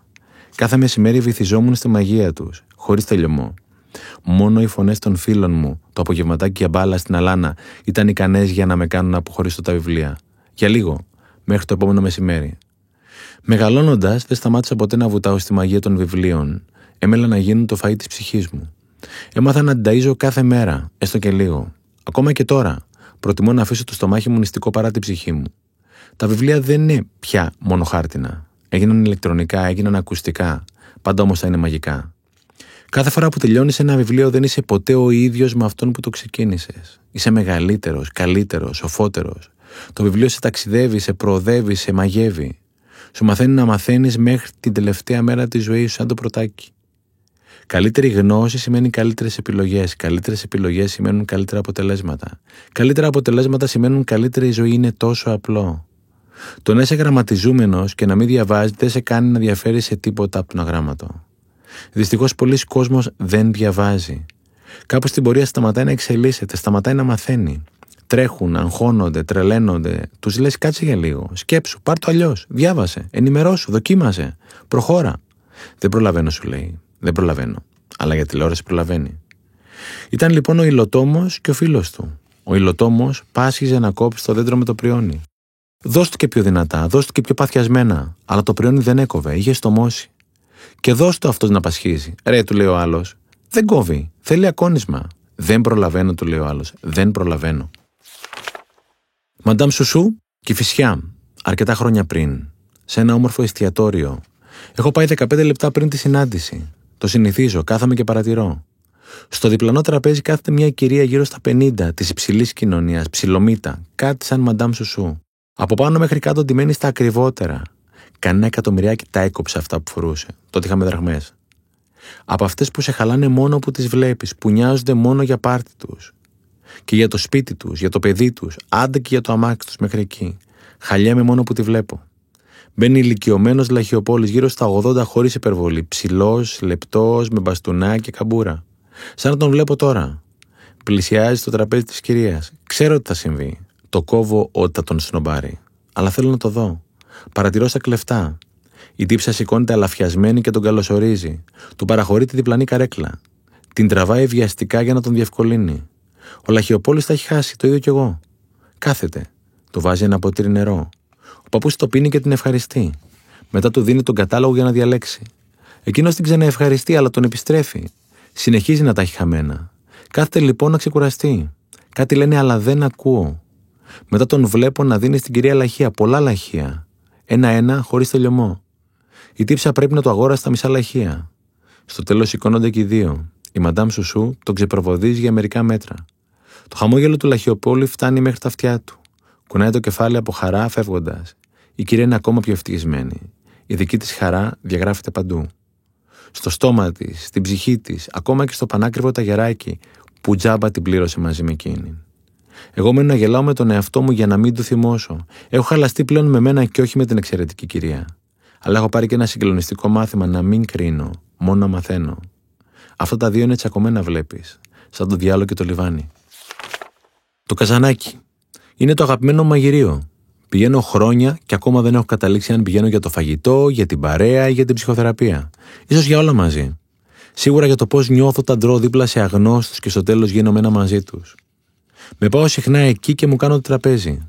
Το φαγητό είναι πάντα καλό και οικονομικό. Κάθε φορά αποφασίζω επί τόπου τι θα φάω και πού θα κάτσω. Ανάλογα με τα κέφια και κυρίως το χάζι. Σήμερα είπα να φάω γεμιστά. Μου ζήτησαν και φέτα για παρέα. Τους το έκανα το χατήρι. Τα απολάμβανα αργά-αργά. Παρατηρούσα τριγύρω μου και ρεμούσα. Άκουγα το μέσα μου και αγαλίαζα. Στο τέλος πήγα τουαλέτα. Η πόρτα ήταν μισάνοιχτη. Κάποιος ήταν μέσα. Δεν χρειάστηκε να περιμένω πολύ. Βγήκε ένας ψηλός τύπος με μουσάκι. Μου χαμογέλασε τυπικά και ο λίγο αμήχανα ως ήθιστες σε αυτές τι περιπτώσεις. Ανταπέδωσα. Μπήκα μέσα. Δεν είχε τραβήξει το καζανάκι. Μου κακοφάνηκε. Με βάλε σε σκέψεις. Αναρωτήθηκα πώς θα ήταν η υπόλοιπη μέρα του εάν το είχε τραβήξει. Ίσως και η υπόλοιπη ζωή του. Ζούμε μηχανικά. Δεν αντιλαμβανόμαστε τις συνέπειες αυτών που κάνουμε ή δεν κάνουμε. Κι όμως είμαστε οι επιλογές μας, ακόμα και οι πιο ασήμαντες. Η ζωή σου είναι αυτό που κάνεις όταν είσαι μόνος σου, όταν κανείς δεν βλέπει. Όλους μπορείς να τους ξεγελάσεις, όχι όμως τον εαυτό σου. Είναι σημαντικό να νιώθεις πολύ καλά βαθιά μέσα σου. Όχι στην επιφάνεια της λίμνης, εκεί που κάνει πέτρα τα κυκλάκια, αλλά στο βυθό, εκεί που θα κάτσεις στο τέλος. Να νιώθεις ότι αφήνεις τον κόσμο καλύτερο από ό,τι τον βρήκες. Αλλά πρώτα απ' όλα τον ίδιο στον εαυτό. Αυτά τα δύο πάνε μαζί, βλέπεις. Θα μου πεις, Μπορώ να ζήσω και χωρίς να τραβήξω το καζανάκι. Και έχεις δίκιο. Το θέμα είναι πόσο καλά θες να ζήσεις. Είναι σίγουρο ότι θα φτάσεις κάπου. Το θέμα είναι πού. Αν θες να φτάσεις απέναντι, είσαι οκ. Αν όμως θες να φτάσεις στην κορυφή του βουνού, δεν φτάνει. Για να φτάσεις στην κορυφή του βουνού, θα πρέπει πρώτα να φτάσεις στην κορυφή του δικού σου βουνού. Αυτό που έχεις μέσα σου. Και για να φτάσει εκεί, θα πρέπει να τραβήξει το καζανάκι, καλέ μου φίλε. Τα γενέθλια. Λες και είμαστε υπνοτισμένοι, ξυπνάμε μηχανικά, οδηγούμε μηχανικά, δουλεύουμε μηχανικά, δεν σκεφτόμαστε, δεν νιώθουμε, ανταλλάσσουμε πέντε ξεψυχισμένες κουβέντες. Βλέπουμε τηλεόραση, άντα και λίγα social για να χαλαρώσουμε και ξανά κρεβάτι. Ξανά ξυπνητήρι και ξανά copy-paste. Χειμερή ανάρκη το λένε οι αρκούδες. Είναι όμως κάποιες μέρες που λες και αναστενόμαστε, λες και ζούμε. Λες και μας κάνουν χάρη. Γενέθλια, διακοπές, Χριστούγεννα, Πρωτοχρονιά, Ανάσταση, άντε καμιά φορά και όταν κερδίζει η εθνική. Και τότε ξεχυνόμαστε όλοι με τα σημαίακια σαν στις πολιτικές συγκεντρώσεις της δεκαετίας του 80 στους δρόμους του Facebook. Και δώσ' του μποτιλιάρισμα, δώσ' του κλάξον, δώσ' του πανηγυρισμούς, δώσ' του χαμογελαστές φωτογραφίες, γιορτινή διάθεση, ευχές, όμορφες κουβέντες, πανηγυρικά λόγια. Λες και ο μαέστρος έβγαλε τη γιορτινή μπαγκέτα. Γιορτή, πανηγύρι, μια μέρα όμως μόνο, σαν την πεταλούδα. Με το πάει 12 και 1, ξανά τα κεφάλια μέσα πάλι. Σαν τη αχτοπούτα. Βγάλε τα γοβάκια, βάλε τα κουρέλια. Βάλε δελτίο ειδήσεων, βάλε μιζέρια, βάλε κατήφια, βάλε θλιμμένη φάτσα κάτω από το τιμόνι. Και άμα τύχει να έχει και συννεφιά, άστα να πάνε πάλι κηδεία, όλοι μαζί, εν χορό. Ο χρόνος έχει 365 μέρες. Το μάθαμε στο δημοτικό. Αυτό όμως που δεν μάθαμε είναι ότι κάθε μία είναι δώρο. Κάθε μία είναι γενέθλια. Τα γενέθλια είναι μέσα σου. Στην καρδιά, όχι στο ημερολόγιο. Όπως και η ζωή. Τα παλιά ημερολόγια πίσω από κάθε μέρα είχαν το χαρτάκι με την ευχή. Έτσι και η ζωή. Κάθε μέρα έχει το δώρο της. Να το ανοίγεις και να το χαίρεσαι. Μόνο στο παραπέντε θα συλλογιστείς τι έχασες. Τη χαρά που δεν έζησες, την αγάπη που δεν μοιράστηκες, την ευγνωμοσύνη που δεν ένιωσες, την ομορφιά που δεν είδες, το καλό που δεν έκανες. Αυτά ήταν πάντα εδώ. Εσύ έλειπες.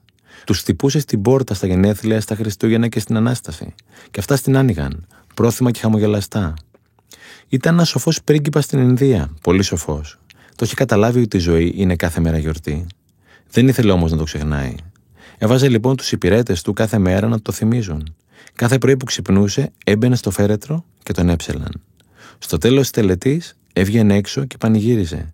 Τη ζούσε τη ζωή κάθε μέρα. Μόνο όταν έχεις φτάσει κοντά στο θάνατο, ξέρεις τι σημαίνει ζωή. Ξεκίνα να τη ζεις σήμερα και κάθε μέρα. Κάθε μέρα έχεις γενέθλια. Ο Ελληνάρας καθόταν πίσω μου. Δεν τον είχα δει, αλλά τον είχα ακούσει. Από αυτούς που τους ακούς πριν τους δεις. Το κοριτσάκι του δίπλα, έως 10 χρονών. Καλός πατέρας, της παλιάς σχολής όμως. Από αυτούς που μιλάνε αλλά δεν ακούνε. Περήφανο Έλληνα θα τον έλεγες παλιά. Απόλυτο τον λες σήμερα. Της σχολής που θεωρεί ότι το σύμπαν μας χρωστάει μόνο που είμαστε Έλληνες. Είχα πάρει έξοδο κινδύνου, οπότε είχα αρκετό χώρο μπροστά μου. Δίπλα μου ένα ζευγάρι Αμερικανών στα 30. Όμορφα παιδιά, αλλά όχι για πολλές κουβέντες. Στο μπροστινό ξέφωτο μαζεύονταν διάφοροι όρθιοι να ξεπιαστούν καθότι υπερατλαντική πτήση. Ο περήφανος Έλληνας ταξίδευε οικογενειακό για Νέα Υόρκη με άλλες τρει-τέσσερι φιλικές οικογένειες. Οι μπαμπάδες της παρέας κάθε λίγο και λιγάκι είχαν ραντεβού στο ξέφοντο για κουσκούς. Ανδρικό. Μαύρα ρούχα όλοι και καλτσούλες από αυτές που σου δίνει αεροσυνοδός. Λίγο η μπύρα, λίγο το ελληνικό αίμα, δεν το λέει χαμηλόφωνα. Οι διπλανοί μου είχαν χαλαρώσει μετά το φαγητό και ενοχλούνταν παρότι δεν το έδειχναν. Οι Έλληνες μπαμπάδες, δώσ' του χαβαλέ, δώσ' του γέλια, δώσ' του να χτεπάει ένας τον άλλον εύθυμα, σαν το σπίτι τους. Σε κάποια φάση ο αρχηγός, ο δικός μου, αποσύρεται να ξεκουραστεί. Μένουν τα τρία φαντάρια, να μιλάνε δυνατά. Σε λίγο τους πλησιάζει ένας από το πλήρωμα και τους παρακαλεί να κάτσουν, ευγενικά. Το σφυράει λοιπόν ο ένας στο διοικητή. Τι έκανε, λέει, τα παίρνει αυτός. Λες και του παραβίασαν το σπίτι. Δεν κατάλαβα, συνεχίζει. Στόμα γεμάτο. Φρύδι στραβό. Να έρθει να μου το πει εμένα, αν έχει τάρχη. Το κοριτσάκι δίπλα. Τον είχα κόψει το μαλάκα. Τώρα μιλάει το κρασί και ιστορία. Του Έλληνα ο τράχυλος ζυγό δεν υπομένει. Δεν με εξέπληξε. Μου έκανε όμως κακή εντύπωση. Το ριζικό μας είναι να κουβαλάμε μεγάλη ψυχή αλλά μικρό μυαλό. Ούτε κουβέντα όμως να το αλλάξουμε. Εγώ δεν αλλάζω. Άμα σ' αρέσω. Δεν έχουμε ενηλικιωθεί. Ούτε ατομικά, ούτε συλλογικά. Είμαστε καλοί στα γκολ, καλύτεροι όμως στα αυτογκολ. Δεν βλέπουμε τα πράγματα όπως είναι. Τα βλέπουμε όπως γουστάρουμε να είναι. Και αυτό αντί να μας θλίβει, μας κάνει περήφανους. Το γιαταγάνι το τραβάμε για ψήλου πίδημα. Δεν βουτάμε τη γλώσσα στο μυαλό. Σαμπουκάς και μαγκιά. Ο κόσμος παίζει με τα πυρηνικά και εμείς δώσουμε τις αξίνες και τα φτιάρια. Ο μονόλογος συνεχίζεται με ίστρο πολιτικούς στα μπαλκόνια τη δεκαετία του 80. Ρώτα τον πού το γράφει ο κανονισμός. Βαθιά ανάσα. Το μαλάκα. Σιδρόδρομο στα λάμδα. Το κοριτσάκι πάντα δίπλα. Η έντονη κουβέντα συνεχίζει με τους τρεις και τον διοικητή τους, πάνω από το μιλίχιο ζευγάρι. Σε ξένο φυρ. Αν κάποιοι δικαιούνται διάβημα, είναι τα Αμερικανάκια. Δεν το κάνουν. Σε κάποια φάση ανάβει το φωτάκι για τις ζώνες. Περιοχή με αναταράξεις. Πετάγεται ο αρχηγός. Να δεις που το έκανες και εμένα. Δεν ξέρω αν πρέπει να γελάσω ή να κλάψω. Ναι, κάποιες φορές είναι κακό να είσαι Έλληνας, όταν γίνεσαι Ελληνάρας. Το χέρι του Θεού. Ήμουν κυριολεκτικά έξαλλος. Μπορεί και χειρότερα. Άρχισα να γράφω το μήνυμα σαν να πυροβολώ σε πεδίο μάχης. Με καλάσνικοφ. Κάθε γράμμα και μία ρηπή. Το μήνυμα ήταν μακρύ, προσβλητικό, έντονο και θυμωμένο. Πολύ θυμωμένο. Το διάβασα πολλές φορές πριν το στείλω. Όχι για να το τσεκάρω, πιο πολύ για να το απολαύσω. Κάθε φορά και πιο πολύ. Και ήρθε η ώρα να το αποχωριστώ. Πάτησα το κουμπί με ειδονή, όπως θα το παντούσε ο Κιμ της Βόρειας Κορέας, με έπαρση και αυταρέσκεια. Είχα 4G και 5 στις 5 γραμμούλες. Βέβαια επιτυχία. Έφυγε. Για κάποιο λόγο όμως, μετά από λίγο, ένα κόκκινο σημαδάκι εμφανίστηκε στην οθόνη του κινητού μου. Το μήνυμα δεν είχε φύγει. Ήμουν έτοιμος να πατήσω το κουμπάκι στα δεξιά για να ξαναφορτώσω τον πύραυλο. Το δάχτυλό μου ξαναπήγε στο κόκκινο κουμπί του πολέμου, αλλά αυτή τη φορά δεν το πάτησε. Παλιά θα το είχα πατήσει επί τόπου με μανία. Αυτή τη φορά όμως κάτι μέσα μου έλεγε να μην το κάνω. Το μήνυμα για κάποιο ανεξήγητο λόγο δεν είχε φύγει.